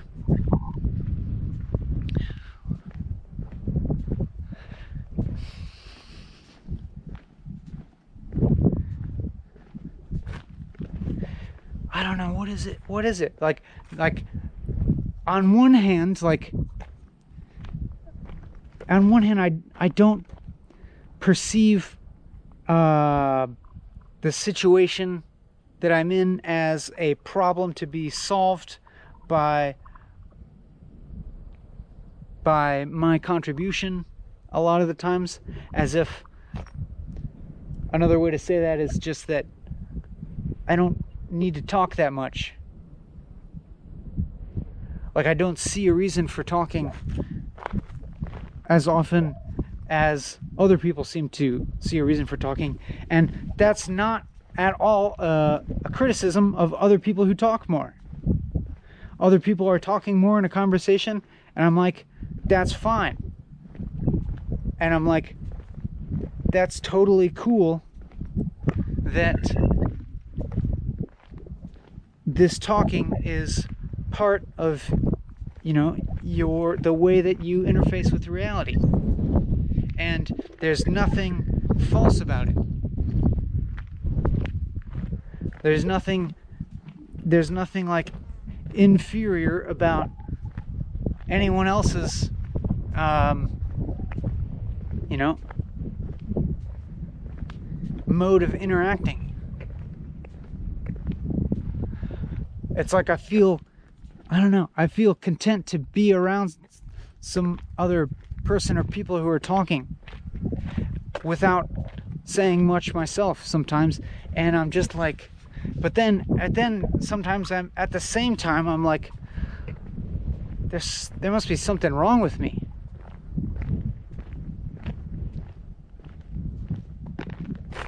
And I'm like, what the hell is wrong with me? In that I, uh, it seems like the only time I'm like, I don't know, like having an authentic conversation is when I'm doing it here, walking, talking to you. Is this true? I don't know. Maybe I'm maybe I'm making all this up and I actually have fine interactions in everyday life. Doesn't seem to be that big of a problem, except for a few people. Some people really get uncomfortable if I am not filling up every goddamn second with uh, pointless babble. because I don't talk much, and then and then they like have this this this like uh, intense need to like fill all the space with words, and then they they feel themselves like they feel themselves like word vomiting into the void, and then then they freak out, and then uh, kind of like castigate me as some kind of evil uh, sorcerer or something that made them feel the own void underneath their superficial babble.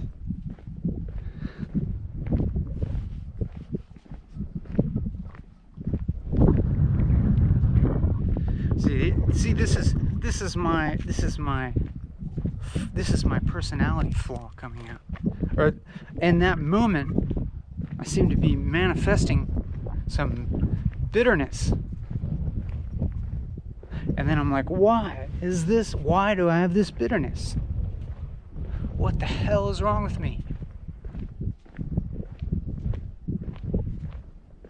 I don't know. I feel it. I feel it now. I feel actually. I feel somewhat animated right now by this feeling like when I when I was describing that situation like a few moments ago, I felt animated by it.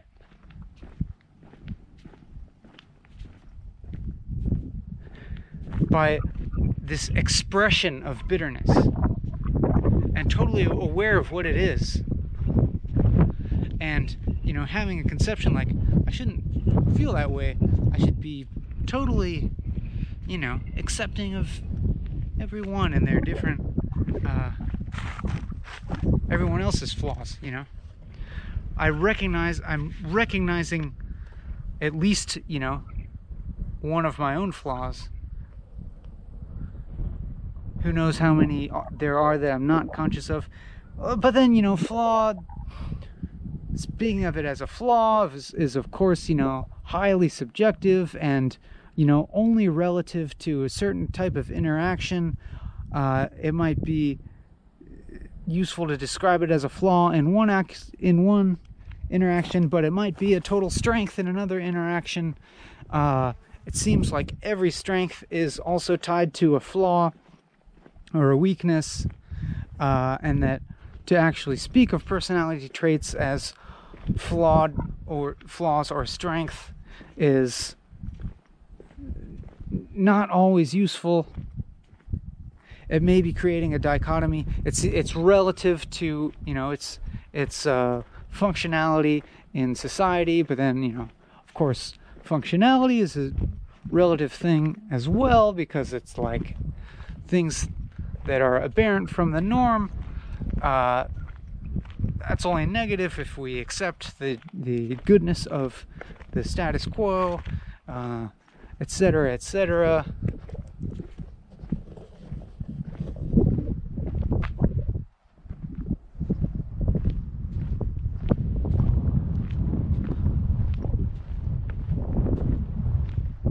Et you know, like, you know, mental illness being uh, sort of classification that's based on aberrance from the status quo, and so it's like, uh, this, I don't know.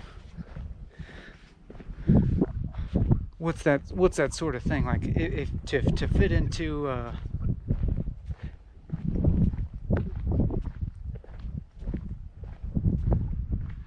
if you know if society itself is is ill, then we wouldn't want to,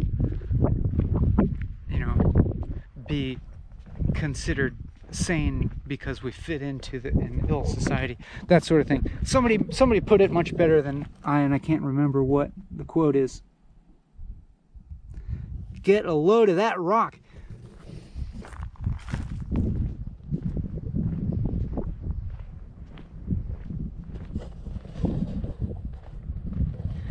all these rocks, man. All these rocks are just ridiculous. Look at that. There's just crystals everywhere.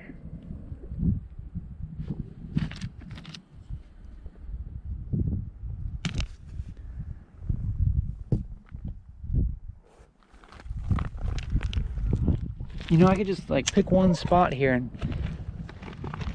excavate rocks all day.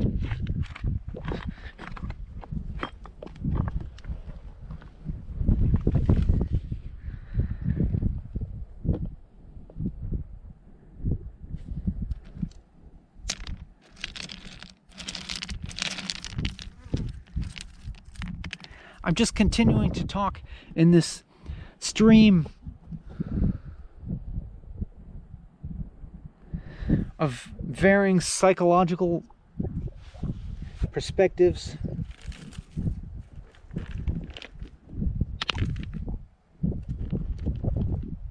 And metaphysical perceptions and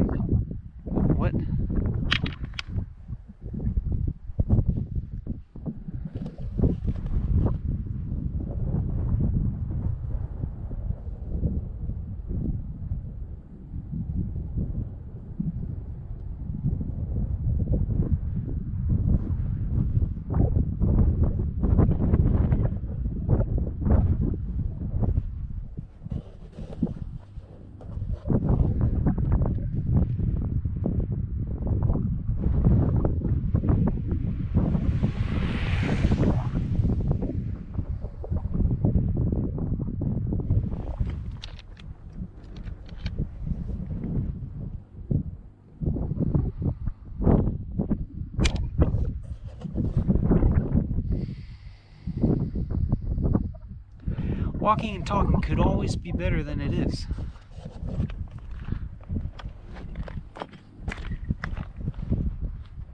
Could be all... What does that mean? What does better even mean?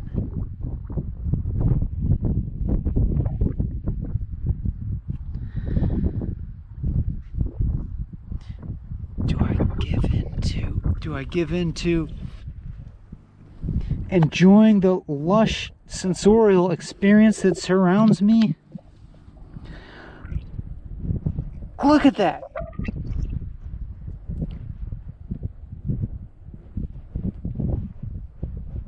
It's like every rock around here is just mind blowingly complex and beautiful.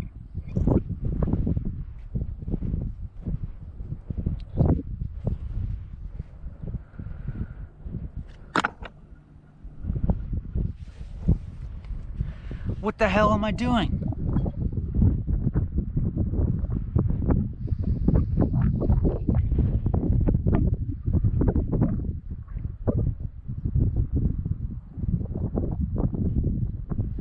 I'm experiencing emotions. Why? Am I expunging emotions? Am I letting them out? Or am I just perpetuating them?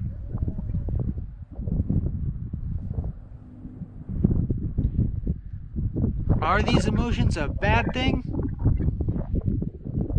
Like when I say ex- experience bitterness up there, it's it's bitterness in the sense that like it is attached to some kind of narrative, but then at the same time it's like more ambiguous than that. It's like below that narrative is just like a form of uh, energy.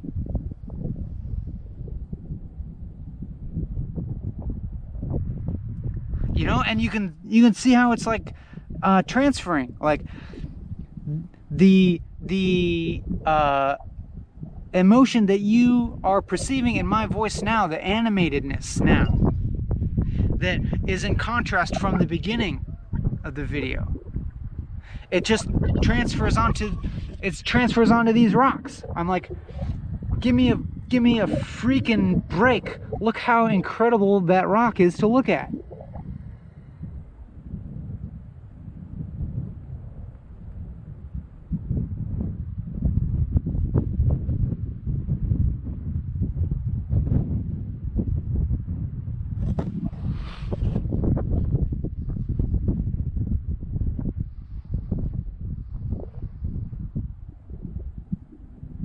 and I'm observing my own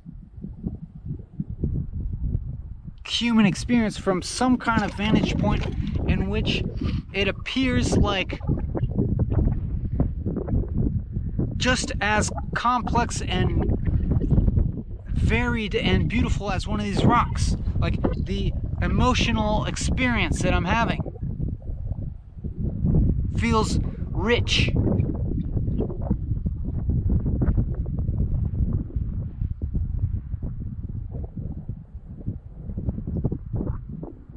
right now I feel I feel defiant of the other part of myself that wants to uh, expunge strong emotions. It wants to expunge anger, uh, expunge bitterness.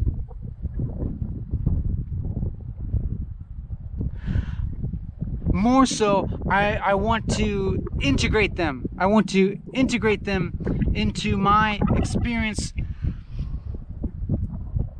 so that I can experience them like as being more you know connected with all forms of emotion you know? To experience them in their their more like constantly uh, changing and ambiguous nature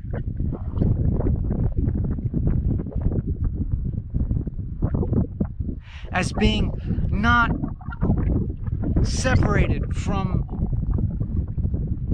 other experiences like joy and happiness and jouissance.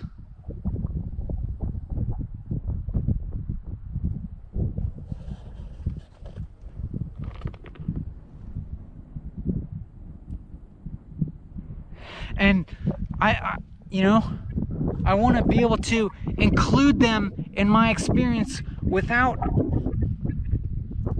having a fragmented worldview without having them color my experience in such a way that it feels uh, false or fragmented or limited or illusory or uh, skewed perception of reality, you know? It's true it's true that emotions do skew your experience of reality. But it makes it makes different things true.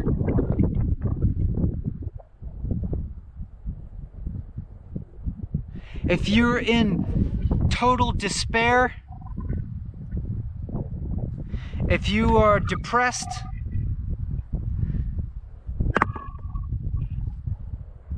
and you and you are, you know, you conceive all of of reality as a negative.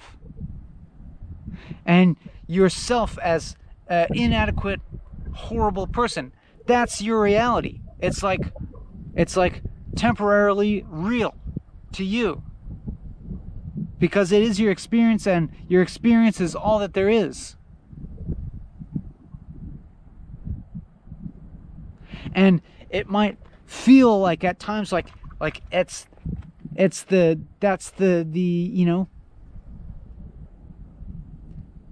that that is the bottom line unchanging nature of reality is that you're just a horrible person for eternity and that that suffering is the only thing that exists and it's eternal. It might feel like that but you you have that experience but then the fact that you have that experience within that experience, within that conception of reality, lies the seed of the opposite. And it, it, it lies actually the proof of the opposite as well. Because if you're able to conceive of this reality that is only eternal suffering, if you're able to conceive of that, and you're thinking and you're thinking like that's the truth right now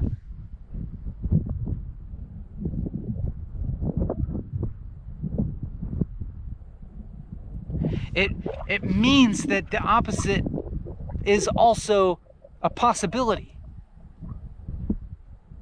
like, in order to think of negativity, in order to think of suffering, you know, in order for for any either of those things to like exist, there has to be the absence of them. There has to be something such as non-suffering, like a, a place from which to to to perceive suffering. You know, if suffering were all reality is, then you wouldn't experience it as suffering. You know, it would be the the air that you breathe, the water that you swim in.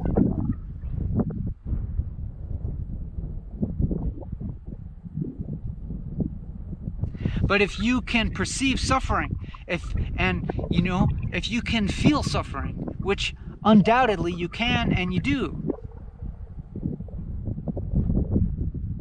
If you can feel it, then it means you can feel the opposite of it or you can feel the absence of it.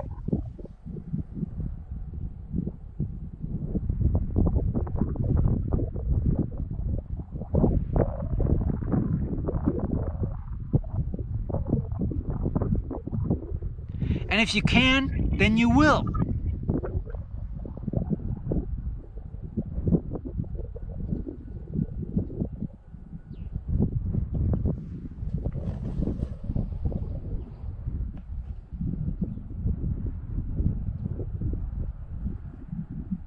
Like, like, look at this experience now.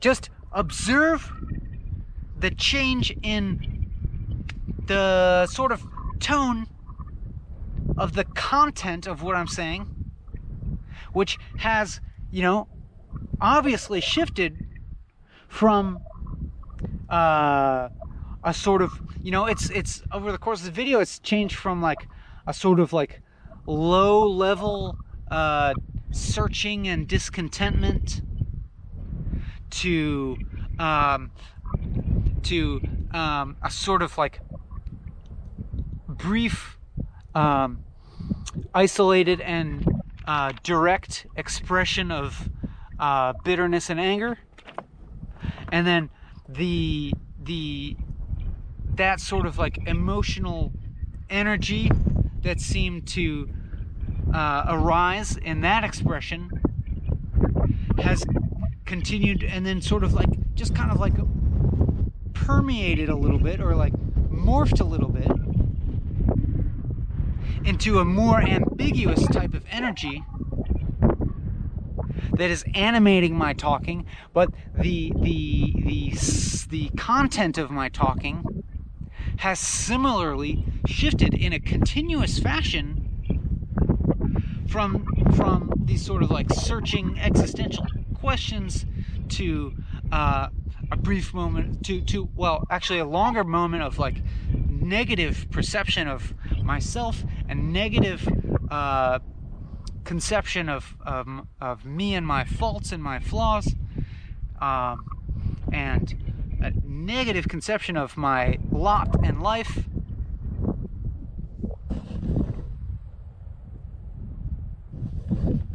to to then like that flowing continuously into um, you know what could be described as like motivational or inspirational speaking. You know? What could be described as an impassioned um, an, an impassioned uh, call to um,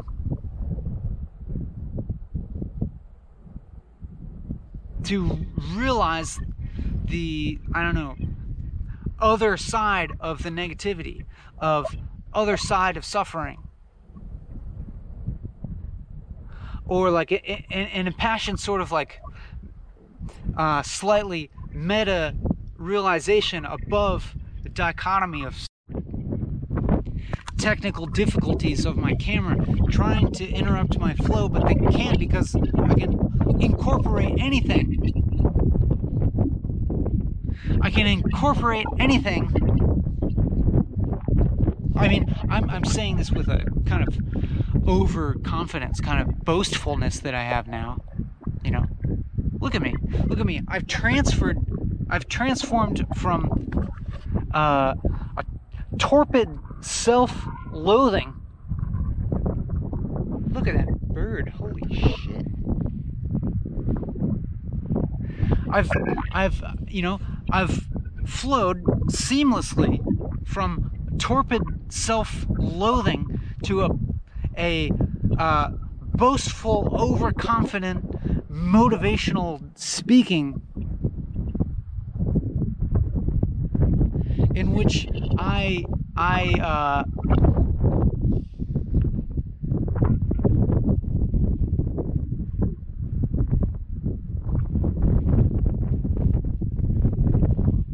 I, I, I proclaim to you that you can and will overcome any negativity or suffering or problem that you have in your life.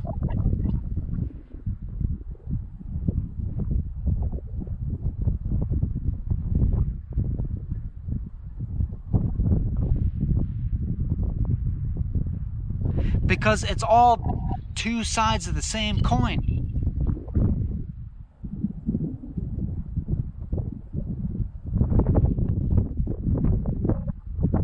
Like this here, this this experience here, this like uh, impassioned whatever that I'm doing is not other than the other side of like everyday mundane boring ass life you know? Eating lunch feeling kind of stuffed feeling kind of lazy looking at the internet checking my facebook. You know, hanging out, shooting the shit,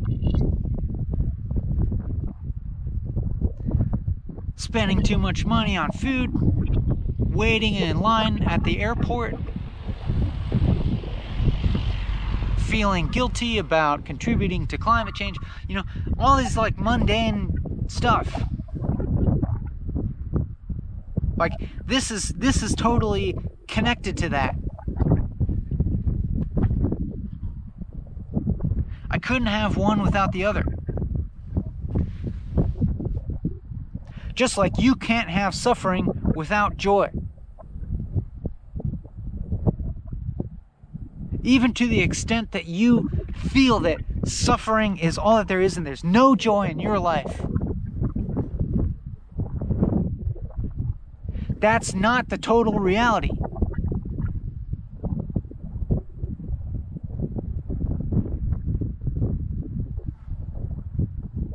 We just have emotional topographies. We have these existential topographies. We're up and we're down. And when you're down, it's hard to see very far, you know?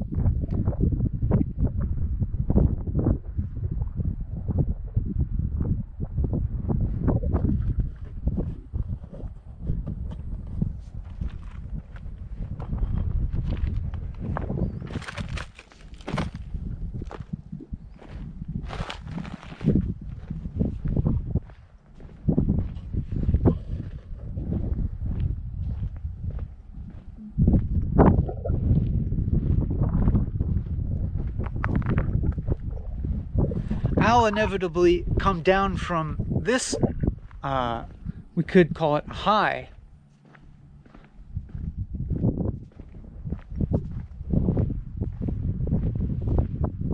Who knows, you know? Maybe I'll, you know, I, I, I'm, I can definitely conceive of higher highs, of uh, manic highs.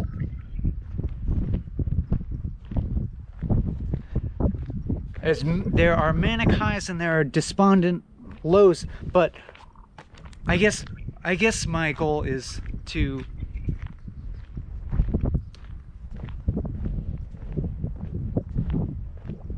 be able to uh, not be swept away by those ups and downs, you know.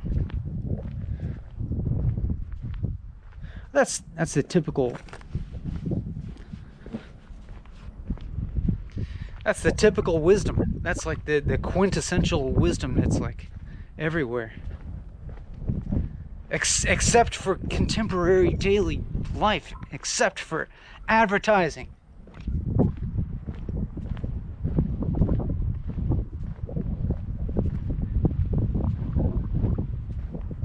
Except for mainstream culture. It doesn't like, ah, ah, maybe it's in there. Maybe it's in there. Mmm ah, but it's in there in such a bad, unhealthy form of delivery, you know?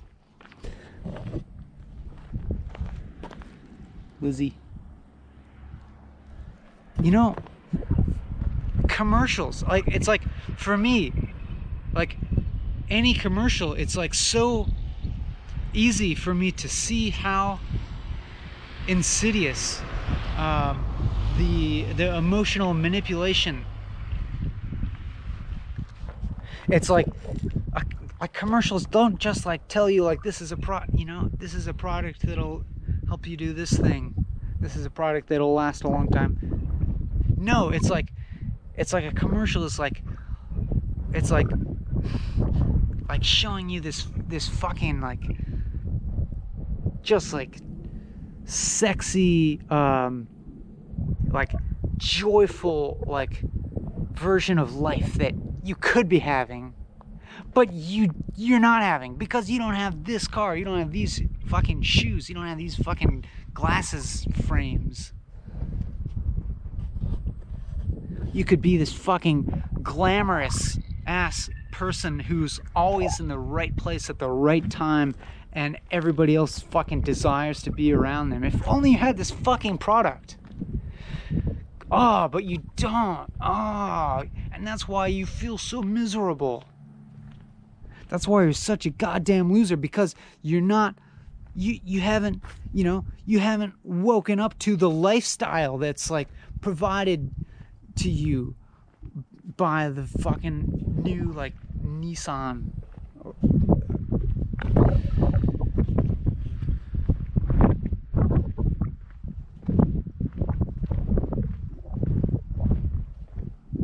you haven't woken up to your your true uh, joyful self.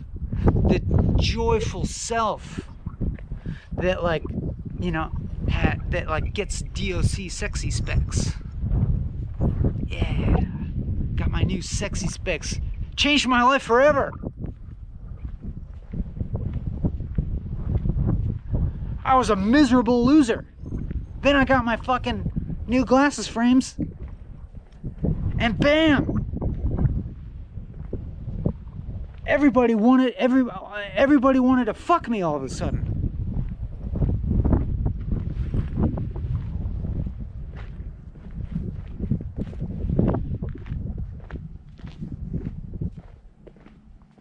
All of a sudden, I I uh, I, I I took on such magnanimous qualities that I was just magnetic to people around me and my spirit became so much more generous after I bought this product that I saw in a commercial.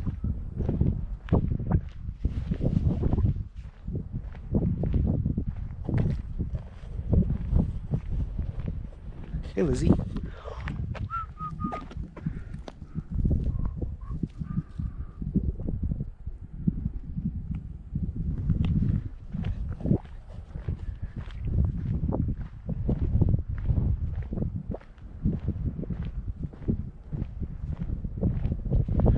It's like these same kind of sentiments are just like ubiquitous in in mainstream culture. I'm sorry. I mean like I I I like it too, you know. I I get the I I see the appeal. I listen to, you know, I listen to rap music. I like it. I don't know. So like, you know, I'm gonna talk shit about a lot of things, but but like recognize at the same time like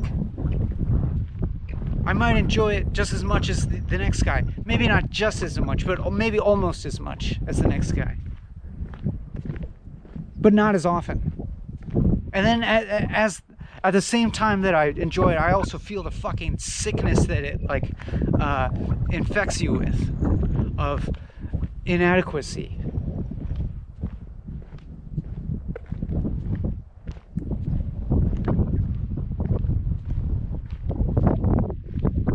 Like, I mean, the the the rags, the, the like the the constant um, mainstream rap uh, narrative of the rags to riches that you got from hustling and from selling drugs. It's like. Uh,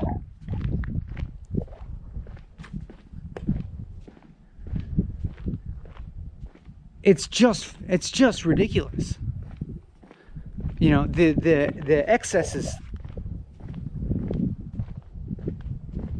and it's like even if it is true for like a handful of people like a handful of rappers like get famous and rich uh, from being really poor and disadvantaged uh, like a handful of them do it but like and, and then like maybe a handful of drug dealers like move up the chain and like get really rich doing that. But it's like at what cost to other people? You don't even think about the fucking effects to other people. It's like uh with drugs like any one person's like financial success being a drug dealer is like at the cost of like ruining uh you know probably hundreds of other lives to shit like crack and heroin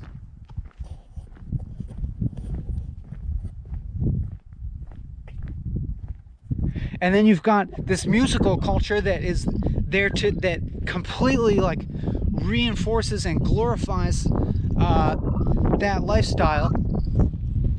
And at the same time portrays a completely unrealistic uh, notion of success to make any listener it's and it's sexy. It's like it's intoxicating to listen to. It's pleasurable to listen to. It like really like you know it like stimulates you. But then at the same time like the message is like you are so inadequate. You are such a miserable wretch compared to what I have achieved, this success that I have achieved.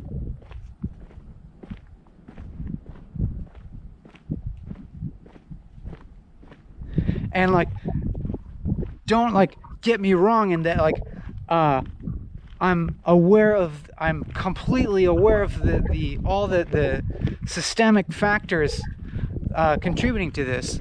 And like, you know, it's, it's not like it's not like I'm blaming anyone. I'm not blaming anyone. But it's just like from my perspective, it's like just this completely like warped uh, representation of reality that is, uh, I think, like really damaging to anybody who doesn't uh, like understand the the um, doesn't like doesn't understand that it, it is a warped presentation of reality. And I think I think a lot of people do understand that, you know. It seems like, you know, people, you know, listen to this like ridiculous pop music and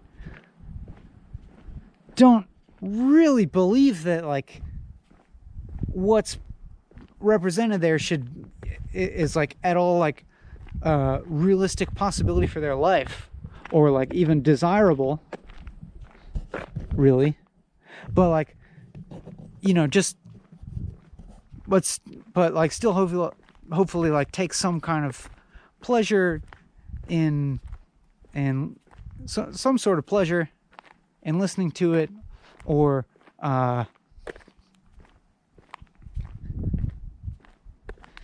even a sort of um, you know enjoy it as as this this this uh, bizarre mirror of society. It's you know it's it's interesting to it's it's interesting to see what society produces. Like look at me. Like look at this. Like what the hell is this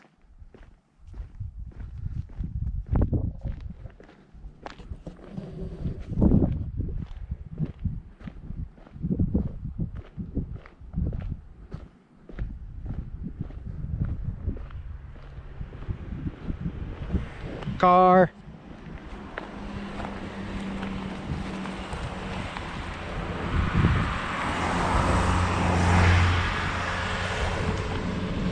Game on.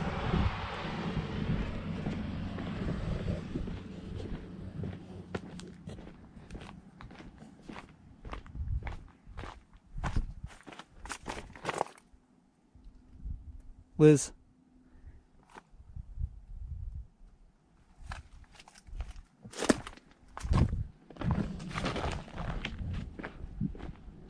Still have this rock in my pocket.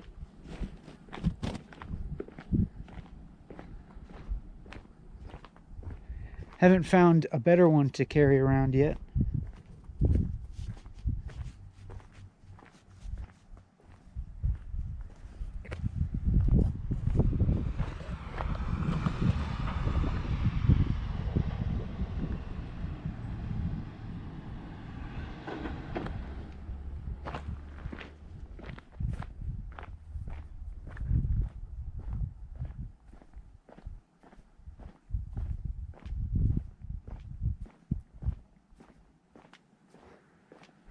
So, you know, now now I feel like I have a clear understanding of the value of including in these walking and talking videos the parts that feel valueless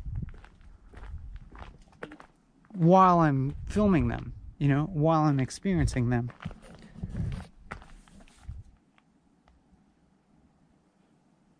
Because I I think that's you know, that's that's truthful to my experience of reality.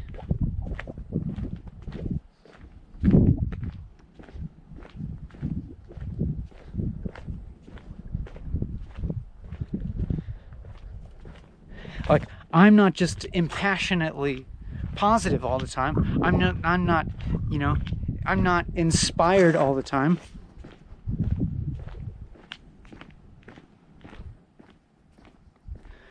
I experience just as much mundanity as the next guy, maybe even more.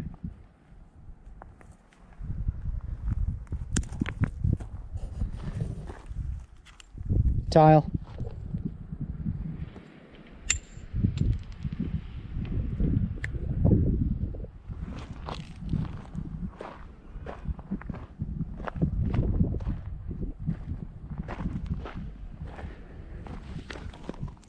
Man, if I had if I had a rock tumbler, I would be in business.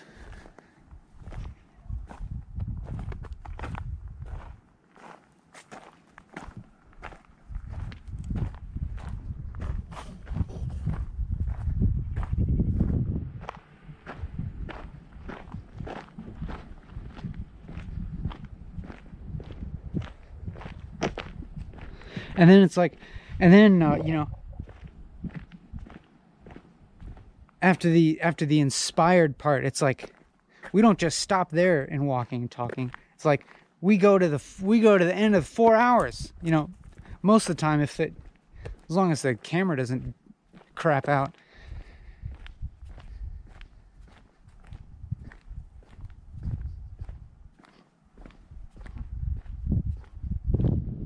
we go to the end because it's like, you know, we're portraying a relatively faithful representation of the flow of experience. Which is, you're not always in the flow. You can't, I, I don't know. Can you? I don't think you can really always be in the flow. If you weren't, you know, if you weren't bumping into the, the jagged rocks of reality, you wouldn't really be interfacing with reality.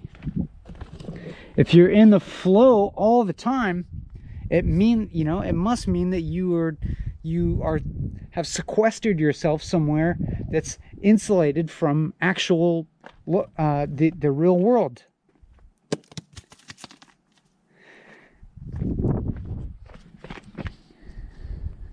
You have, you know, you have to be bumping up against the jagged rocks of reality sometimes, and you know, you do it for long enough, and then you find your legs in the in the gauntlet. Good grief. Look at these. Look at these. Just look at these rocks. Holy shit.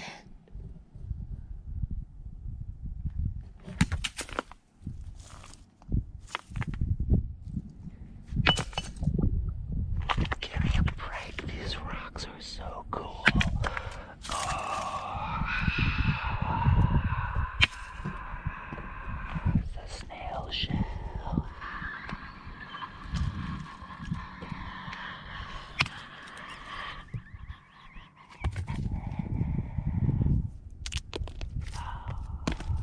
Rocks are so cool.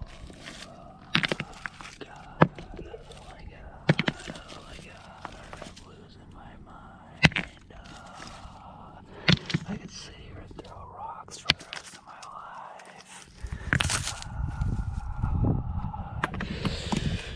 life. There's one of those bulbs that has a thing grown out of it. Look at that.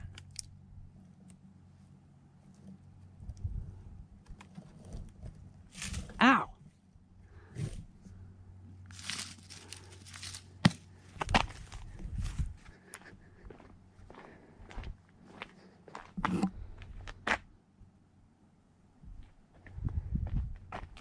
here's another one.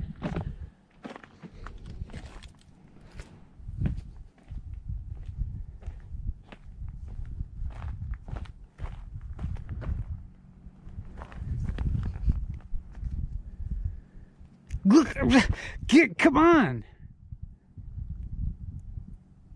This this can't be real. This cannot be a real rock. Can't, give me a break. This has to be fake.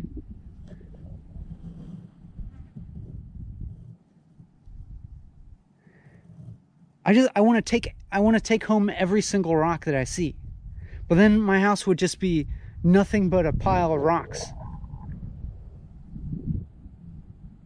You know?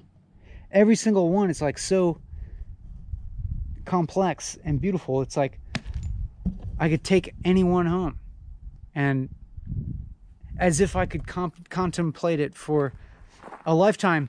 But of course, you know, I already have a bunch of rocks at home that I collected other places. And how much do I how much do I look at them? Sometimes. But really the most exciting rock is the one like that I happen to be looking at. Come on. All the rocks are like crystals. Not all of them. Just enough of them to make it really exciting. Why why is oh, what the fuck why is the natural world so goddamn enticing to a human? Well, I'll tell you why. Because we don't have to fight against it to survive anymore. Well, maybe we, maybe we, uh, maybe we. Um,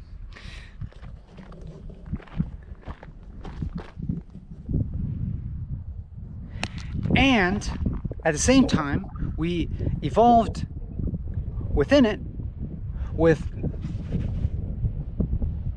mechanisms of sensory perceptions that are um, calibrated to apprehend this sort of complexity.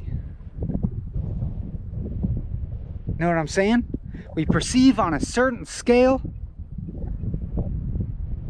We perceive uh, this band of visible light that happens to be the right band of uh, electromagnetic radiation that doesn't get all scattered by the atmosphere.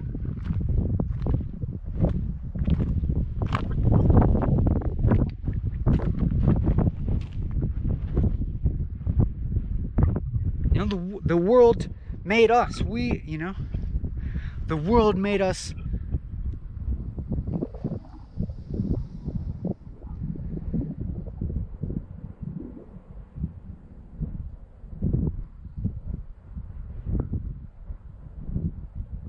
even though I'm always talking about how we make the world with our minds.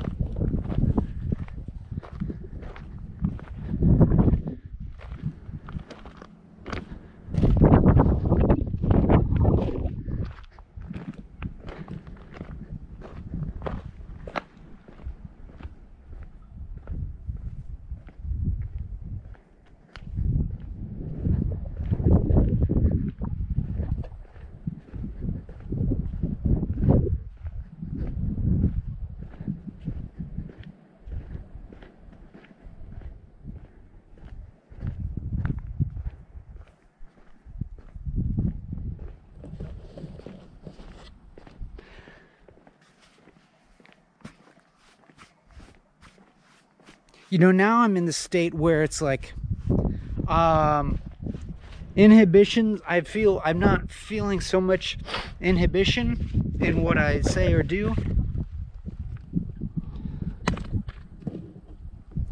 I feel a general uh, joy and delight in um, spontaneously interacting with my environment and with you and with language and uh, feel feel language and affect and thoughts kind of flowing through me. You know it's like this is a this is a sort of high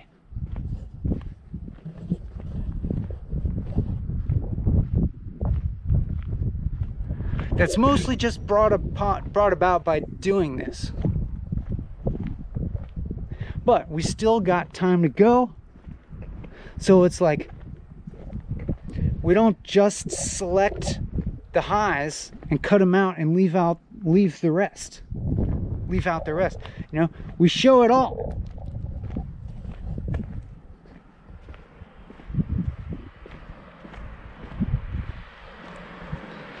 We have to remain cognizant of the fact that this joy is also connected to despair and suffering and feeling lostness and feeling disconnected from reality and feeling uh, feeling uh, tossed about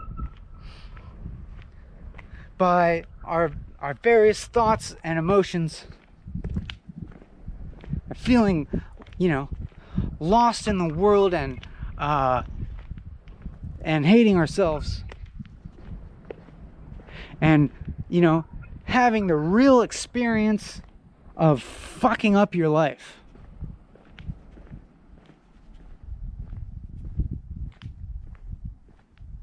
Having the real, true experience of being a fuck up in life. You know? And then that's like, but it's like, it's true while you are having that experience. And then it's also merely an artifact of how you are conceiving things. But it's like m- merely making this concerted effort to reframe thing positive, reframe things positively, like tends to fall short for me. Like I try to do it and then I'm like, yeah, but you know, I'm really just like I you know, I'm aware that I'm just like reframing something in positive language and so it's like it doesn't really alter the emotional content. It's like you know, loss and pain and misery are real but so are their opposites.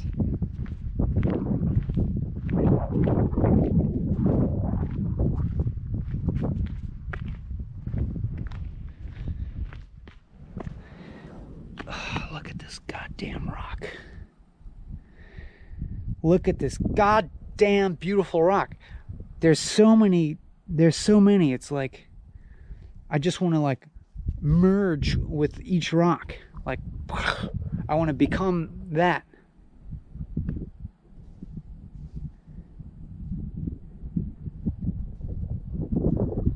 Like this this sensory experience, you know, is like why is it so good? Why is it so good?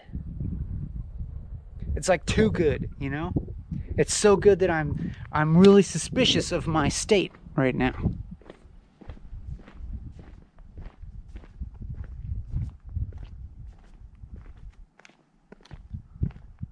Like I'm not trying to I I don't want to mistakenly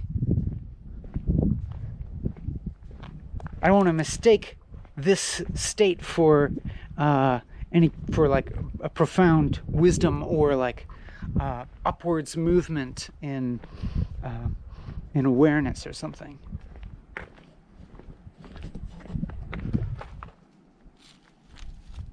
I want to be Look at, look at, what?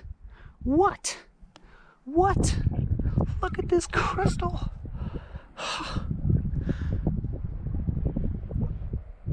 this, this might, damn, this might be better than the one in my pocket. This might be the new winner. I'm I'm gonna have to take both, I think.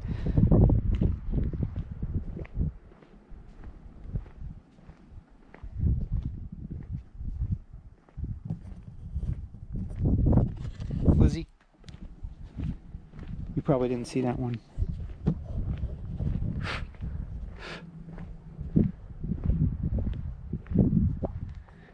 It's because there's um, there's a there's actually a I'm actually experiencing a great deal of sensual pleasure right now, just uh, visually,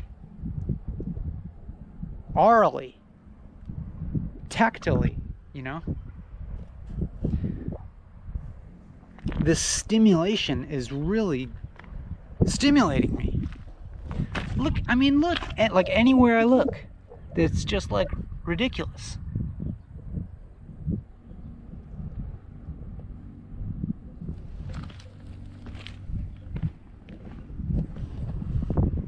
And then on top of that, it's like I'm I'm now taking on a lot of like emotional pleasure in talking to you. Like you can probably hear it in my voice, the way that I'm enunciating. It feels like it feels like eating when you when I'm hungry.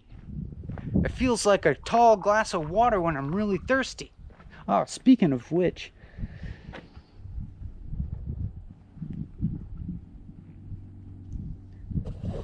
let me just point you towards that any just you know any rock like point you any direction and it's breathtakingly beautiful.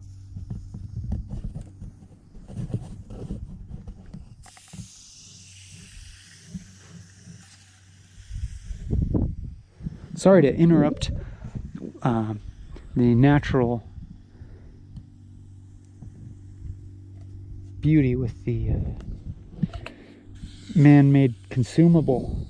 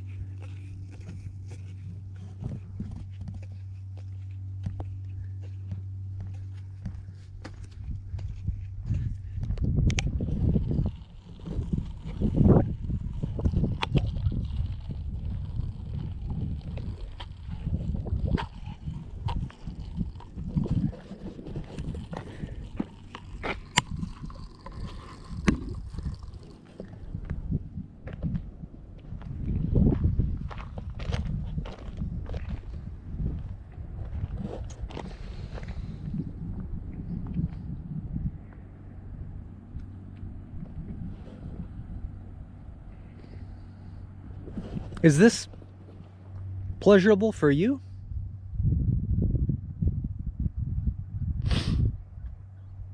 Does it incite any envy in you? Like envy um, for me, either A, being in this place, in this situation, or, or uh, B, envy of my uh, jouissance at the moment.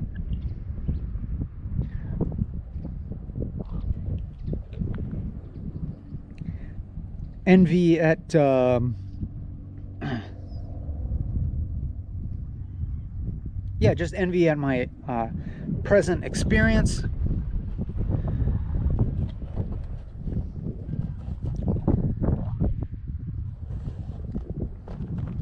Or envy at my broader situation of, of which you might know some, you, you know a, a limited amount about.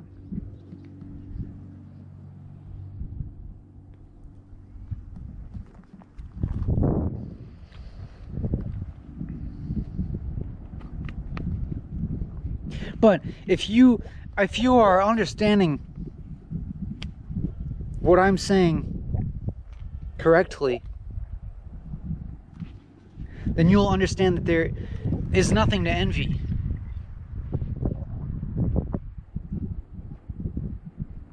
You'll understand that um,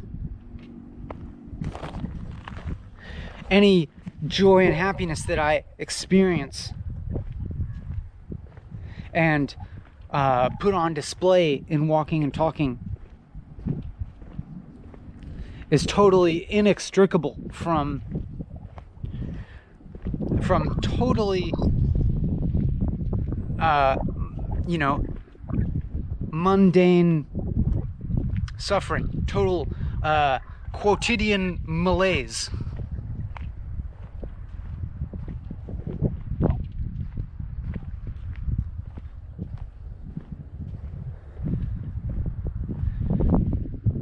I can I can kind of guarantee that you that like much of the time I'm hating myself as much or more than you do.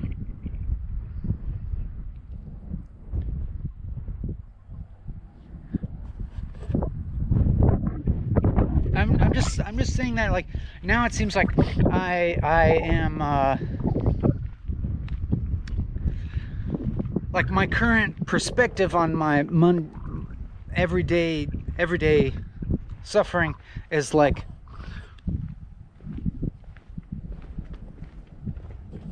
is one uh, actually more of um,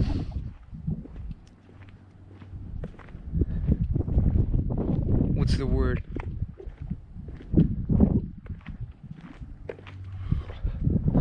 It's it's more a source of like uh, solidarity, solidarity and uh, connection with other people. Now because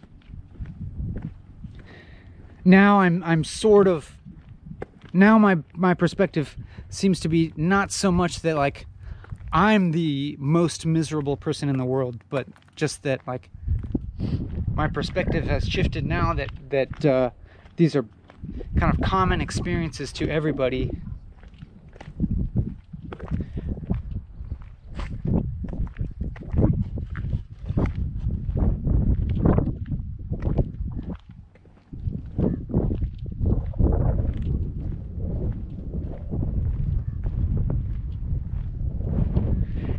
I might even uh, be so conceited and boastful and overconfident and boastful enough to say that if you don't, if you aren't frequently uh, experiencing misery and self loathing, then it could be the case that you. Uh, are not living a truthful existence. Not living an authentic life. Mm. You're not as authentic as I am. Mm. I'm miserable because I'm authentic.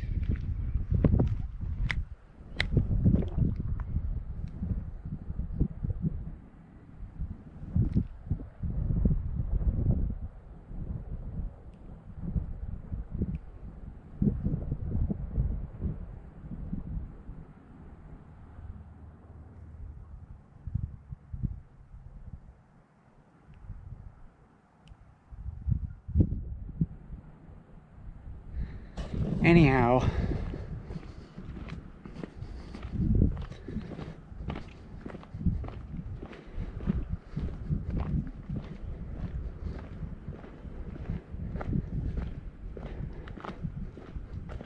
Is that flower spike the thing that comes out of the bulbs?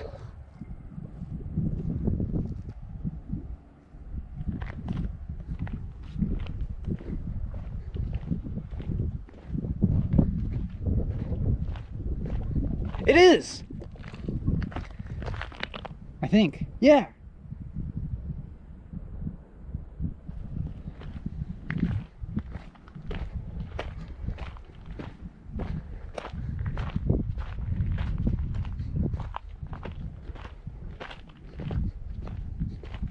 Boy, I I would I I could really, you know, say that my emotional topography is pretty uneven these days.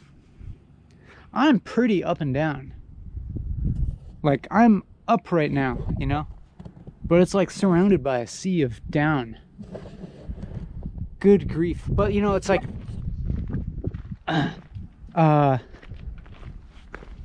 what that kind of means though it's like I, it's like i can feel i can actually feel uh connection with all that downside all the all that misery and suffering like I, I, I can feel like I can be connected to that, but not, but I, but still feel uh, positive right now. It's like, um, you know, it's like when you feel like this, it's like your view on everything is uh, is is different. Like your view on your previous view. And it's it's you know it's of course not the total full reality. It's like I recognize that I am going to be miserable again in the future and probably not very long in the future. But at the same time, you have an experience like that, and you're like, you're just like reminded that there is meaning inside all of the meaninglessness. There's joy inside all the suffering. However much suffering you experience, you will also feel happiness again. You'll feel inspiration again.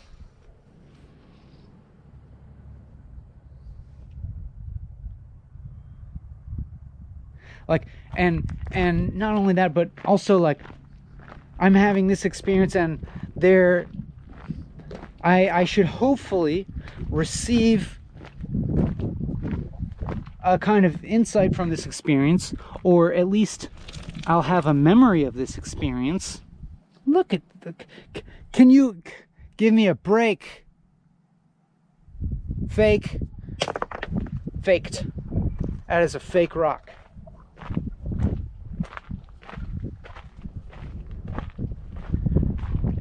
They edited it. It's looped. Um, I'll have a memory of this experience and like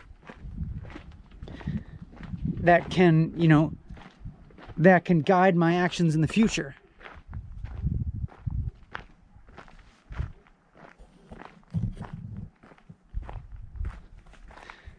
And just maybe uh, I'll get better at guiding my life into the sorts of situations in which I feel uh, joy and freedom. Maybe. It at least feels like that's a possibility.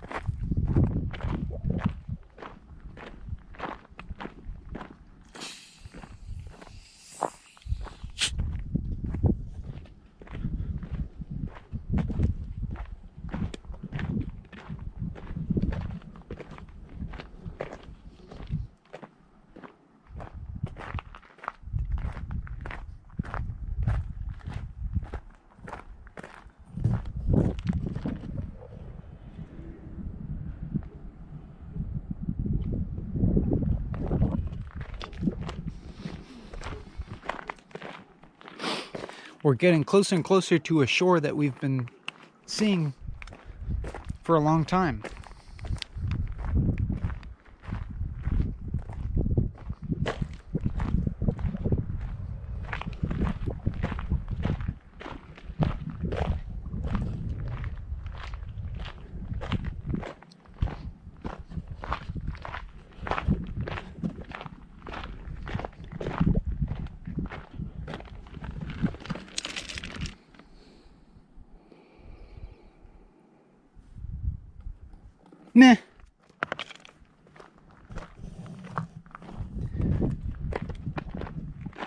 rock's only astoundingly beautiful.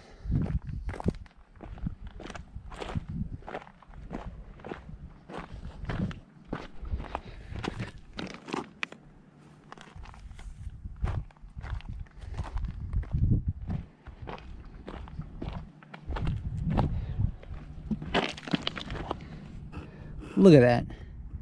Can you can you believe this shit?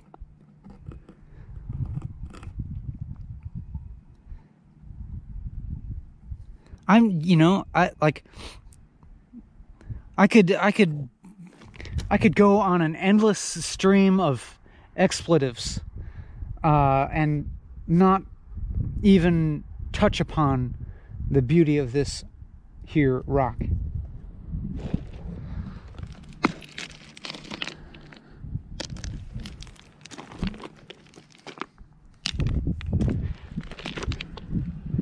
Holy effin' mackerel.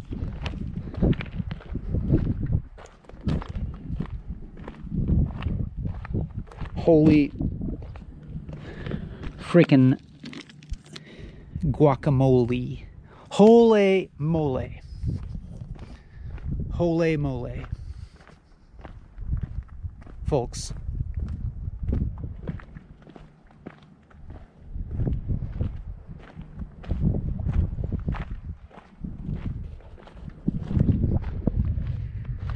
Jumping Jehoshaphat.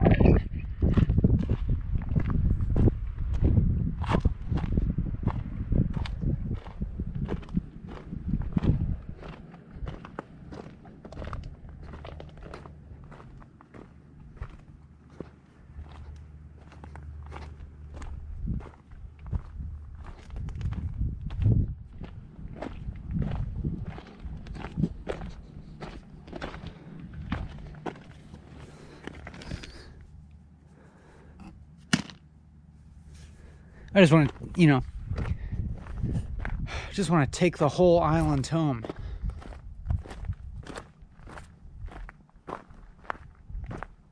Can I do that? Can I ship it? Can I FedEx it to my house?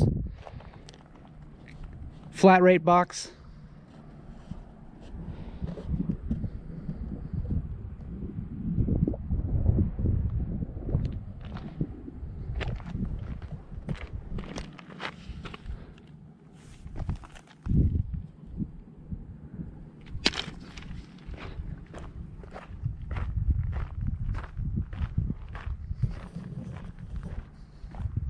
You know, what if what if we enter what if we enter the spiritual doldrums again? We might.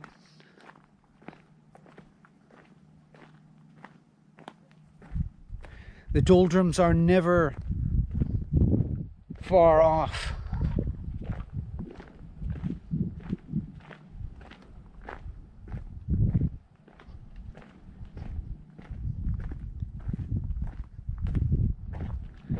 Quotidian malaise.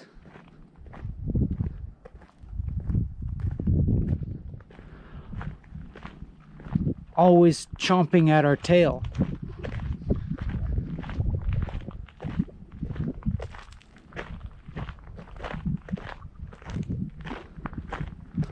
Always what's what's the expression?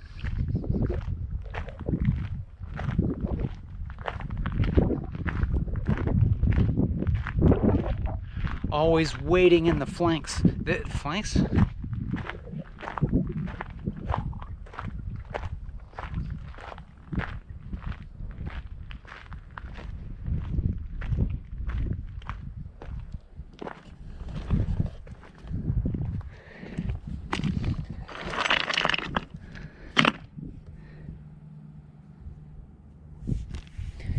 Should you let your guard down for a moment?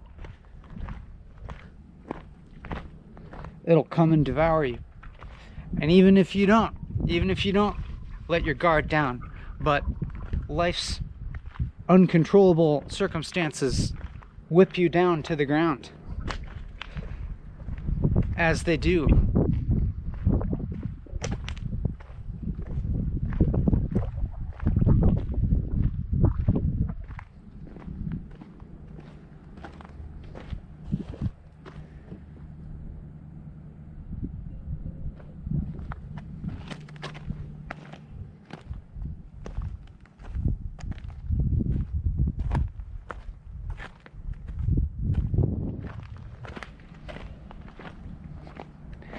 every every miserable experience that you have.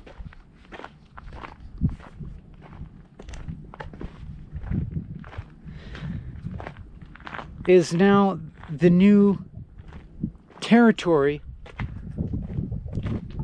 for you to adapt to, to learn how to navigate, to learn how to keep your balance in that sort of situation.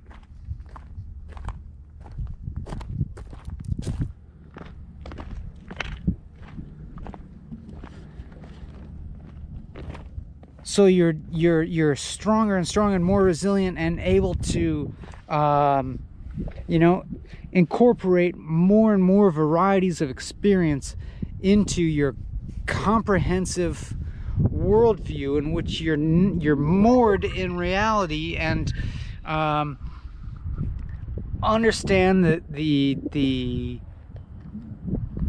the non-duality of everything and increasingly able to maintain not only just a uh, conceptual understanding of non-duality a conceptual understanding that you, you know your suffering will turn around and stuff. But like increasingly hopefully uh, that being incorporated into your emotional reality as well. But it's no consolation really because it means you have to actually experience the emotional pain I, I think. Maybe maybe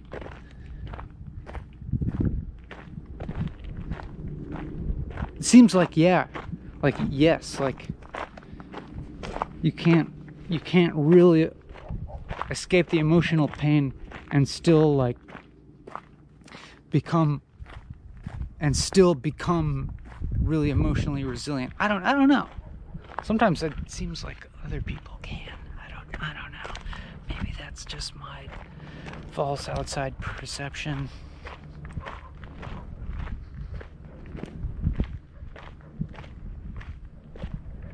Or maybe maybe those people just already experienced all the pain and now they're really resilient.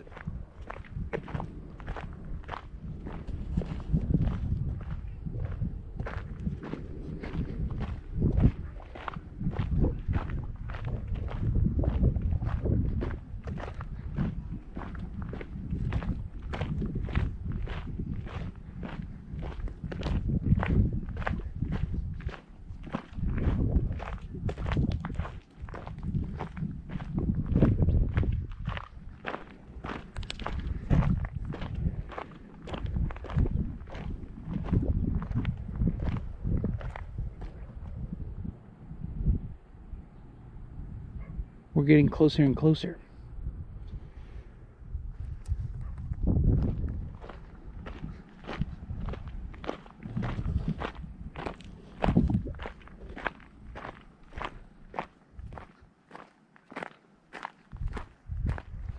Maybe I should actually uh, start extending the duration of these to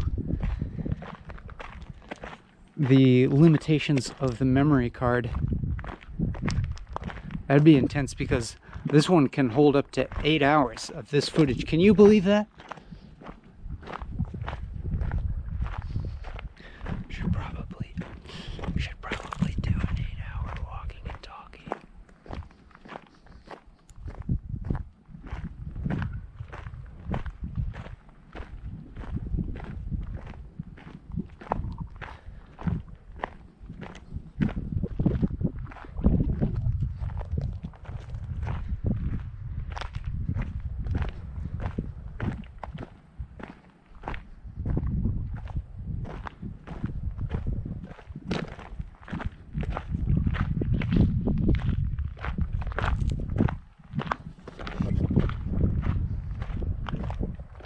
I'm not talking as much now. Uh, are, does that mean we're in the doldrums? Does that mean we're returning to quotidian malaise? Hat tip to my boy.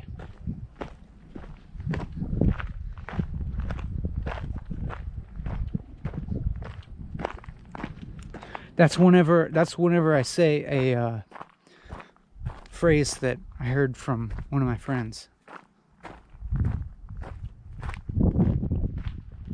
It's a it's a form of accreditation.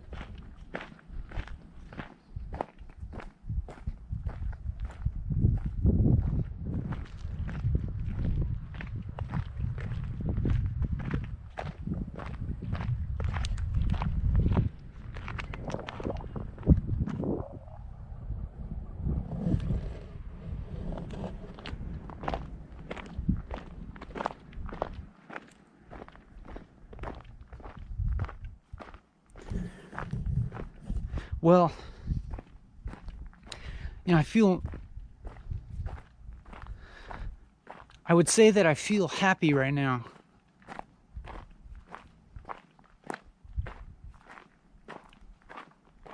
And as I said that, I felt at the same time accessing a a, a deeper, you know, experience that where where uh, emotions you know aren't don't really exist. Also it's like it just got freakishly quiet.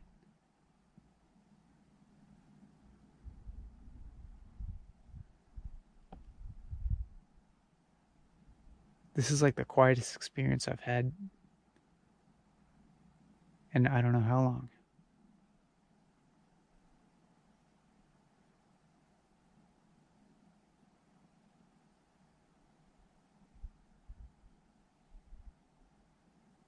There's barely any sound. I hear a very faint buzzing of flies and an occasional goat bell.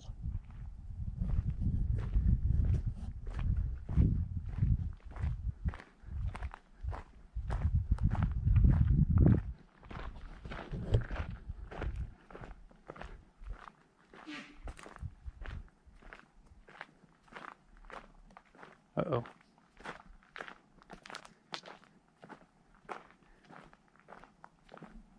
I hope these guys don't want any trouble.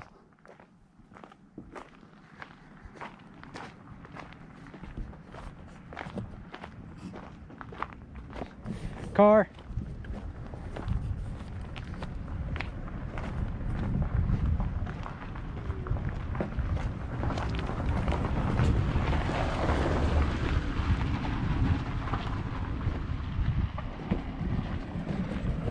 Game on.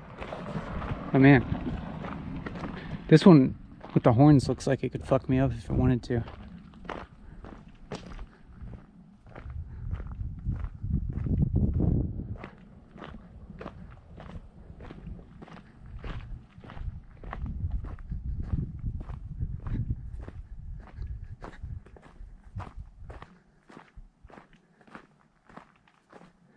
Is he just like hiding down there waiting to ram me? Dude, where'd he go? There he is.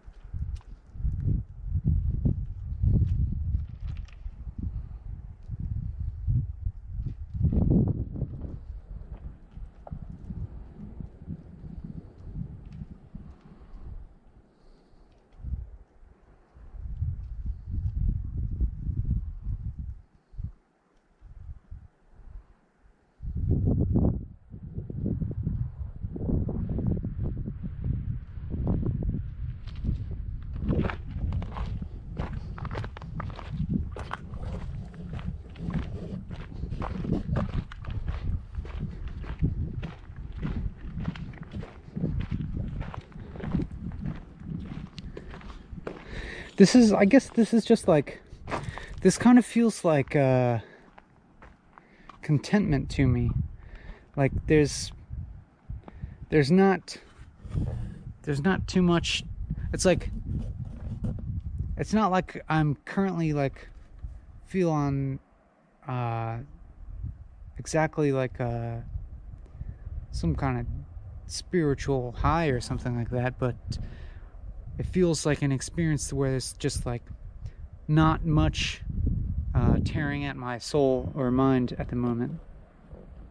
Only a little bit, just a little bit.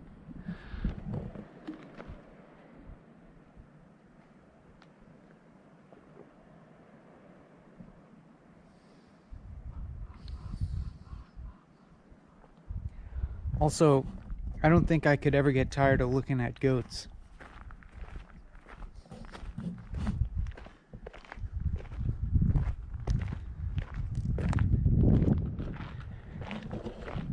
That's probably not true. Maybe I could if uh, if I were like held, uh, forced to look at goats against my will for an extended period. Maybe I would get tired of it. I think it's all about, you know, whether it's consensual or not.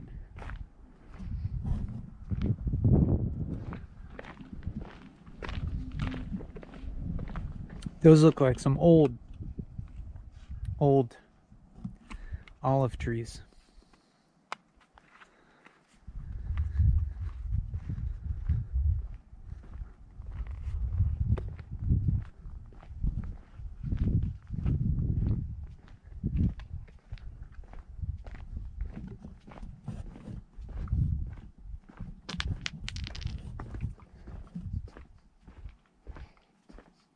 But you know, I'm not uh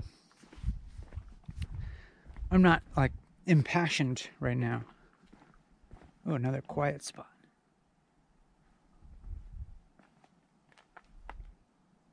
It's like certain spots around here. It gets really quiet.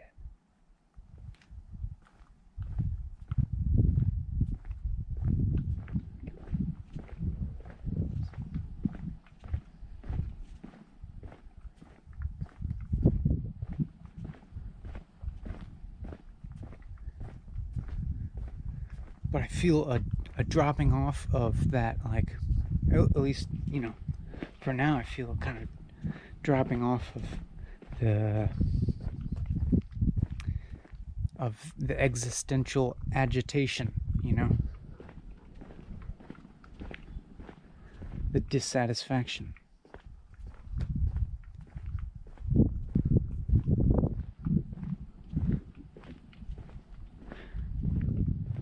But maybe you know maybe because it's so quiet right here it's it's making me speak quietly and then that's making me calm down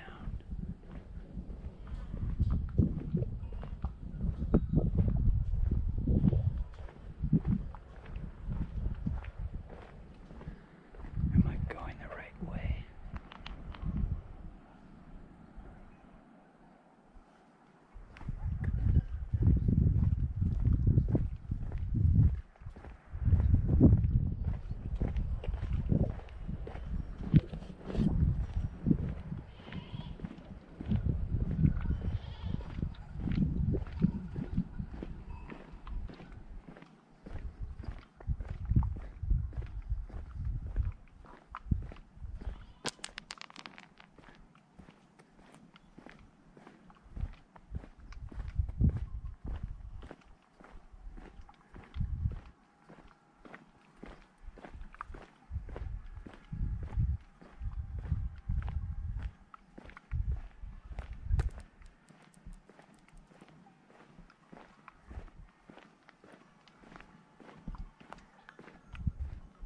Is this a I can take? It looks like it is. Oh, there's spray paint here. Looks like it's a path.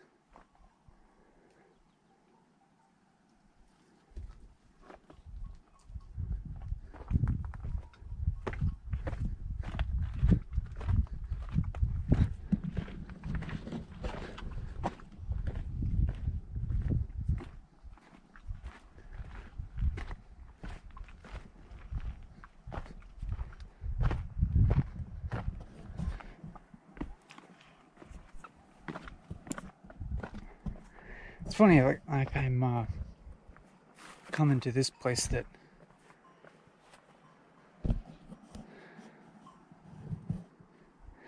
I'm unfamiliar with, and I'm like slightly, uh, you know, not totally, not 100% confident that I'm supposed to be here, or if, you know,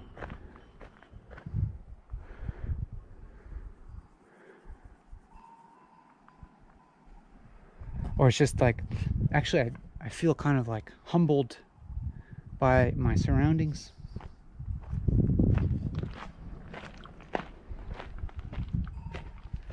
And can no longer uh, maintain uh, this sort of like uh, brash, uh, boastful um, swagger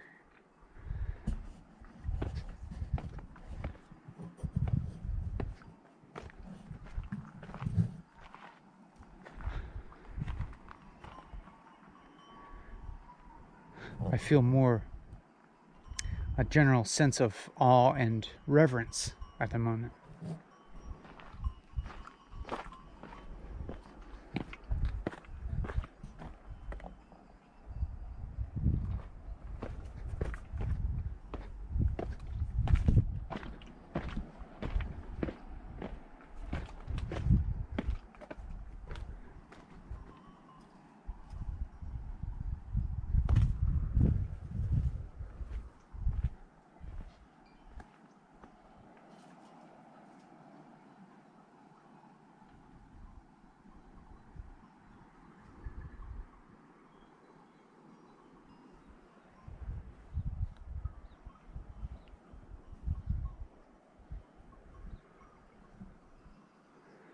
Still not entirely not entirely sure if I'm in a place where I'm supposed to be.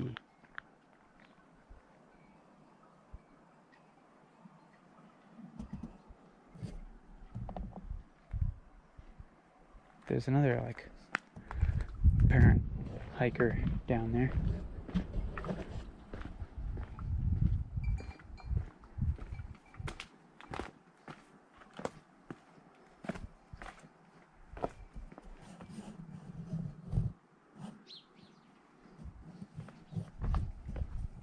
It kind of feels like uh, I'm in a zoo enclosure or something.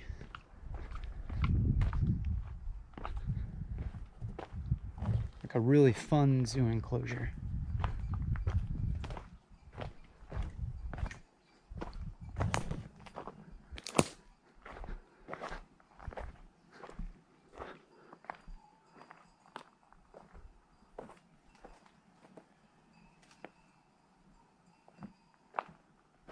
Whoa, look at that tree.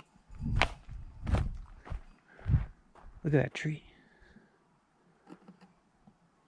That's got to be hundreds of years old.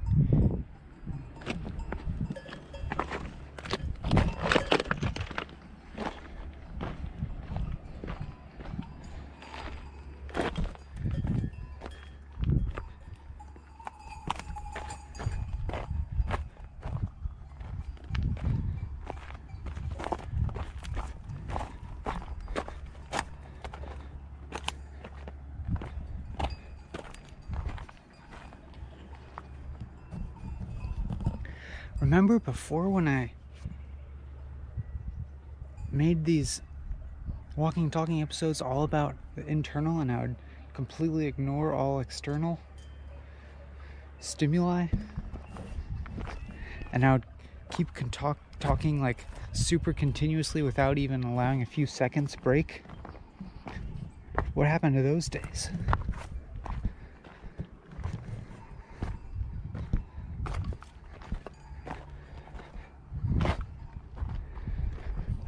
I was, I never have really been searching out adventure. I don't I don't care that much about having specific experiences, but now I'm just kind of find myself here.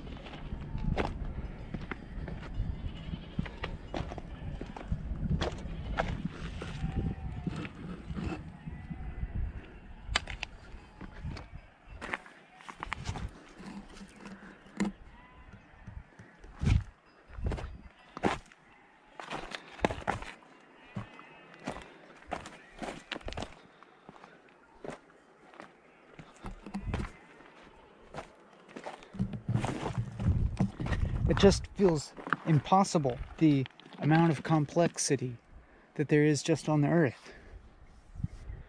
Like any one like you know i could stay with any like you know quarter mile radius and find you know an abundance of sensory stimuli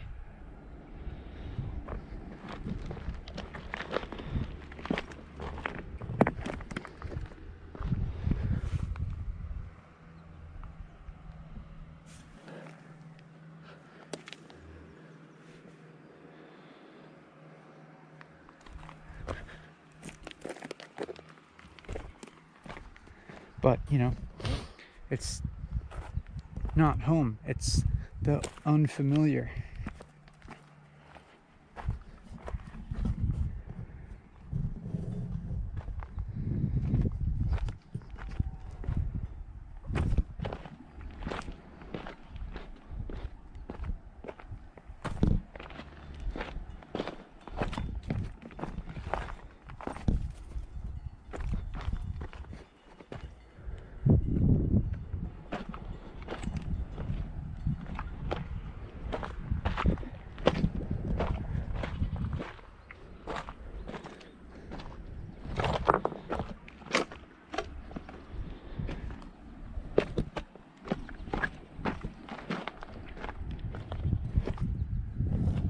I would make a pretty decent goat.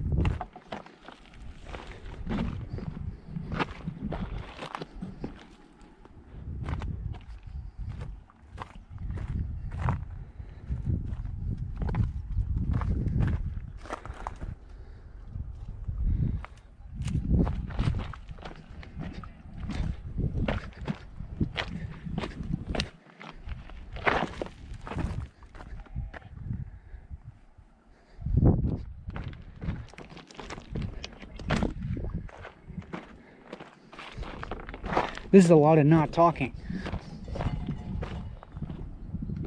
For some reason,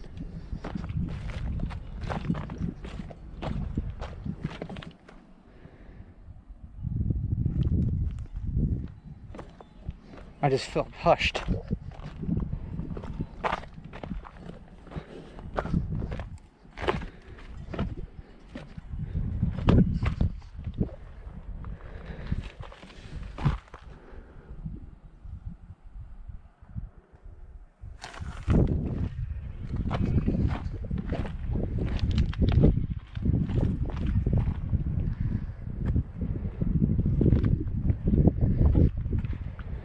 but I'm really, I don't know. It seems like filming this experience enhances it for me.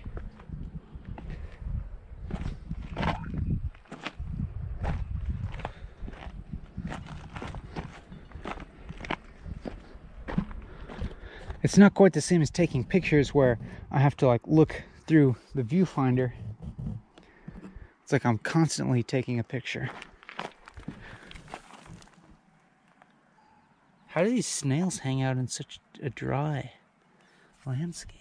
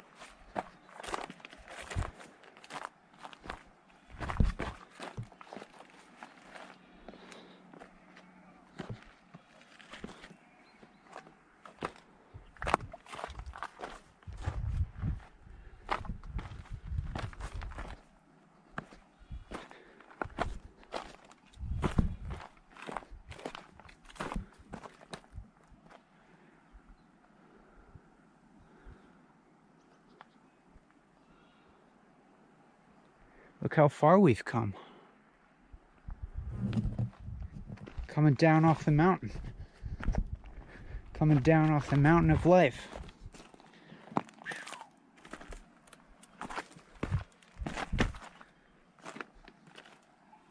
Look at that.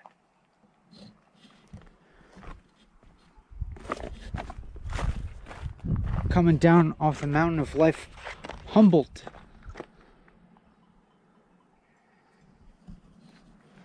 Humbled and reverent of uh, life in its most in the most um, broad and inclusive sense. Like uh, just reverent of the, the mere existence of experience uh, and of of um, being an experiencer at all and then not only that, but to actually feeling grateful to have this body that can move through reality and uh, and continue experiencing the world. It's as if like uh, it's like as if I even feel some acceptance of of the self other duality, as in feeling like this separation is okay. It's okay for me to be me here uh, because then I, I get to move through the world and discover and to be so grateful for the freedom to be able to do that. Uh, for all the, the just the variety of experience that is possible in this life.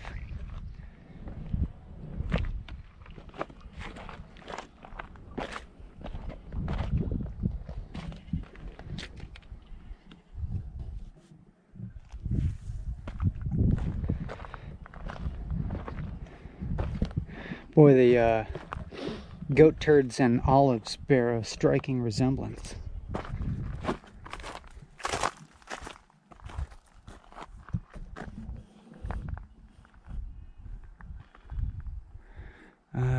Hope I can get out that way.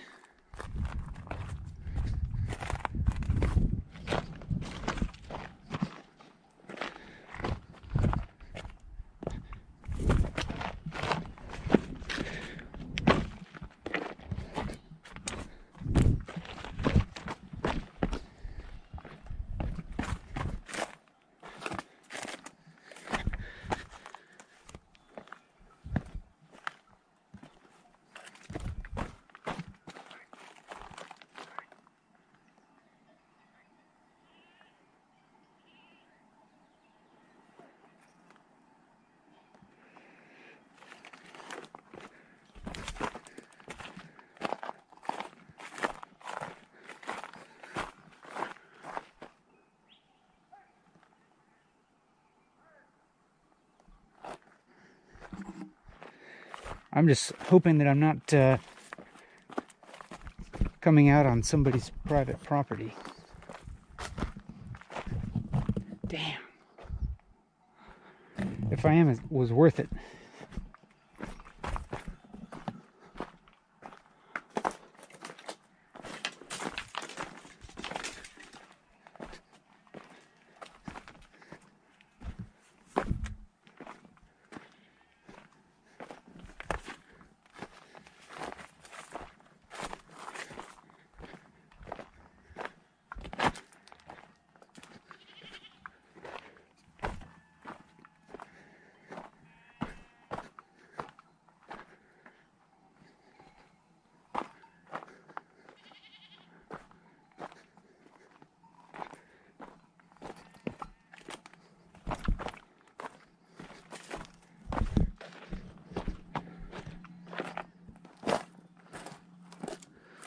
kind of, you know,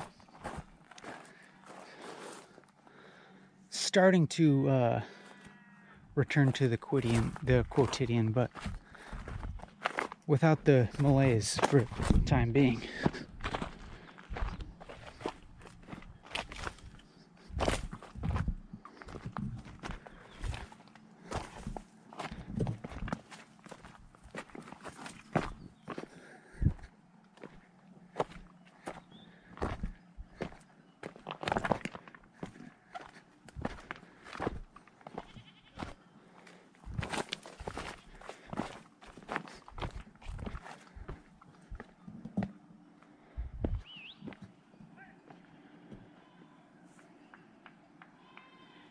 Oh, there's a road.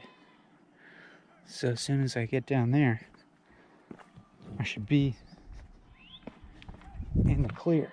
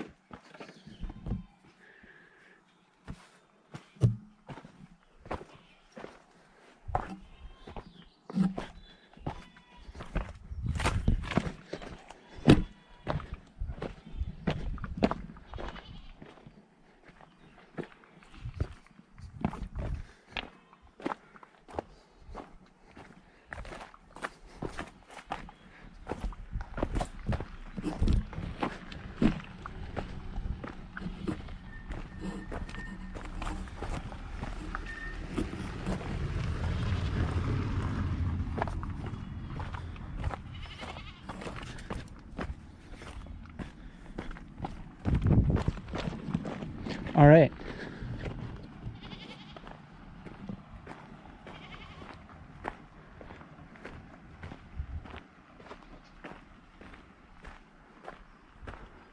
Back in the uh,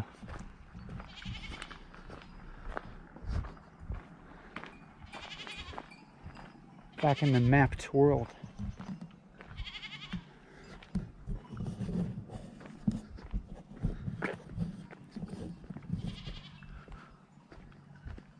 That was something.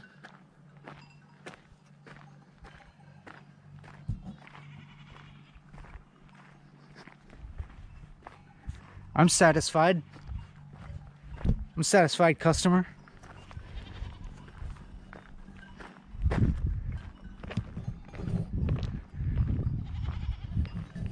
No complaints here.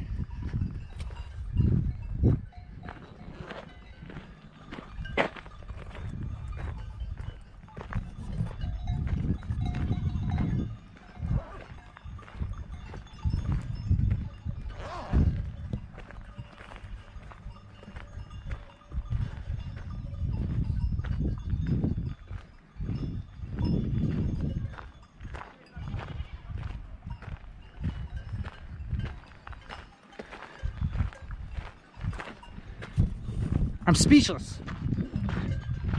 But not really.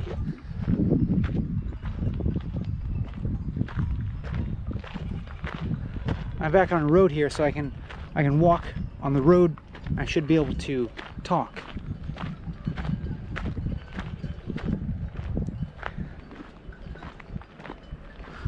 We're almost you know, we're almost where we're going, I I guess. That is uh, the return to everyday life. Although I don't know, I don't know how long I've been going actually. Maybe there's more. Maybe there's a lot more time to go.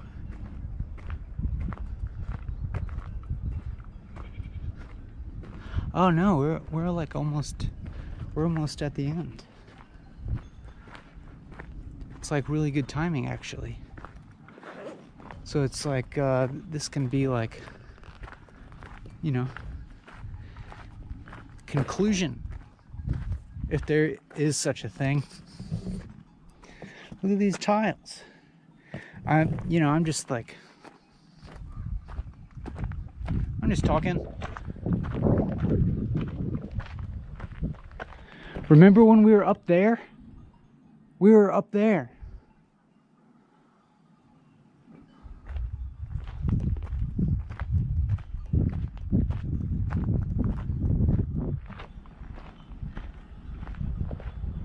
We were all the way up there.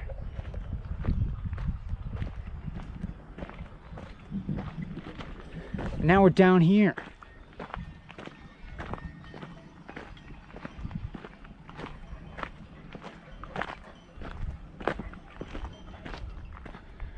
All right, here's like the thickest tree yet.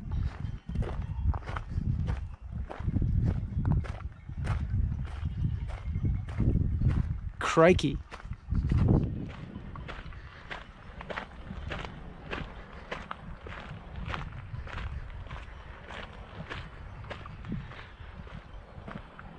Is this a joke?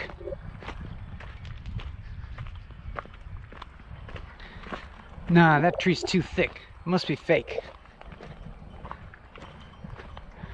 What? No. That tree cannot be that thick. What?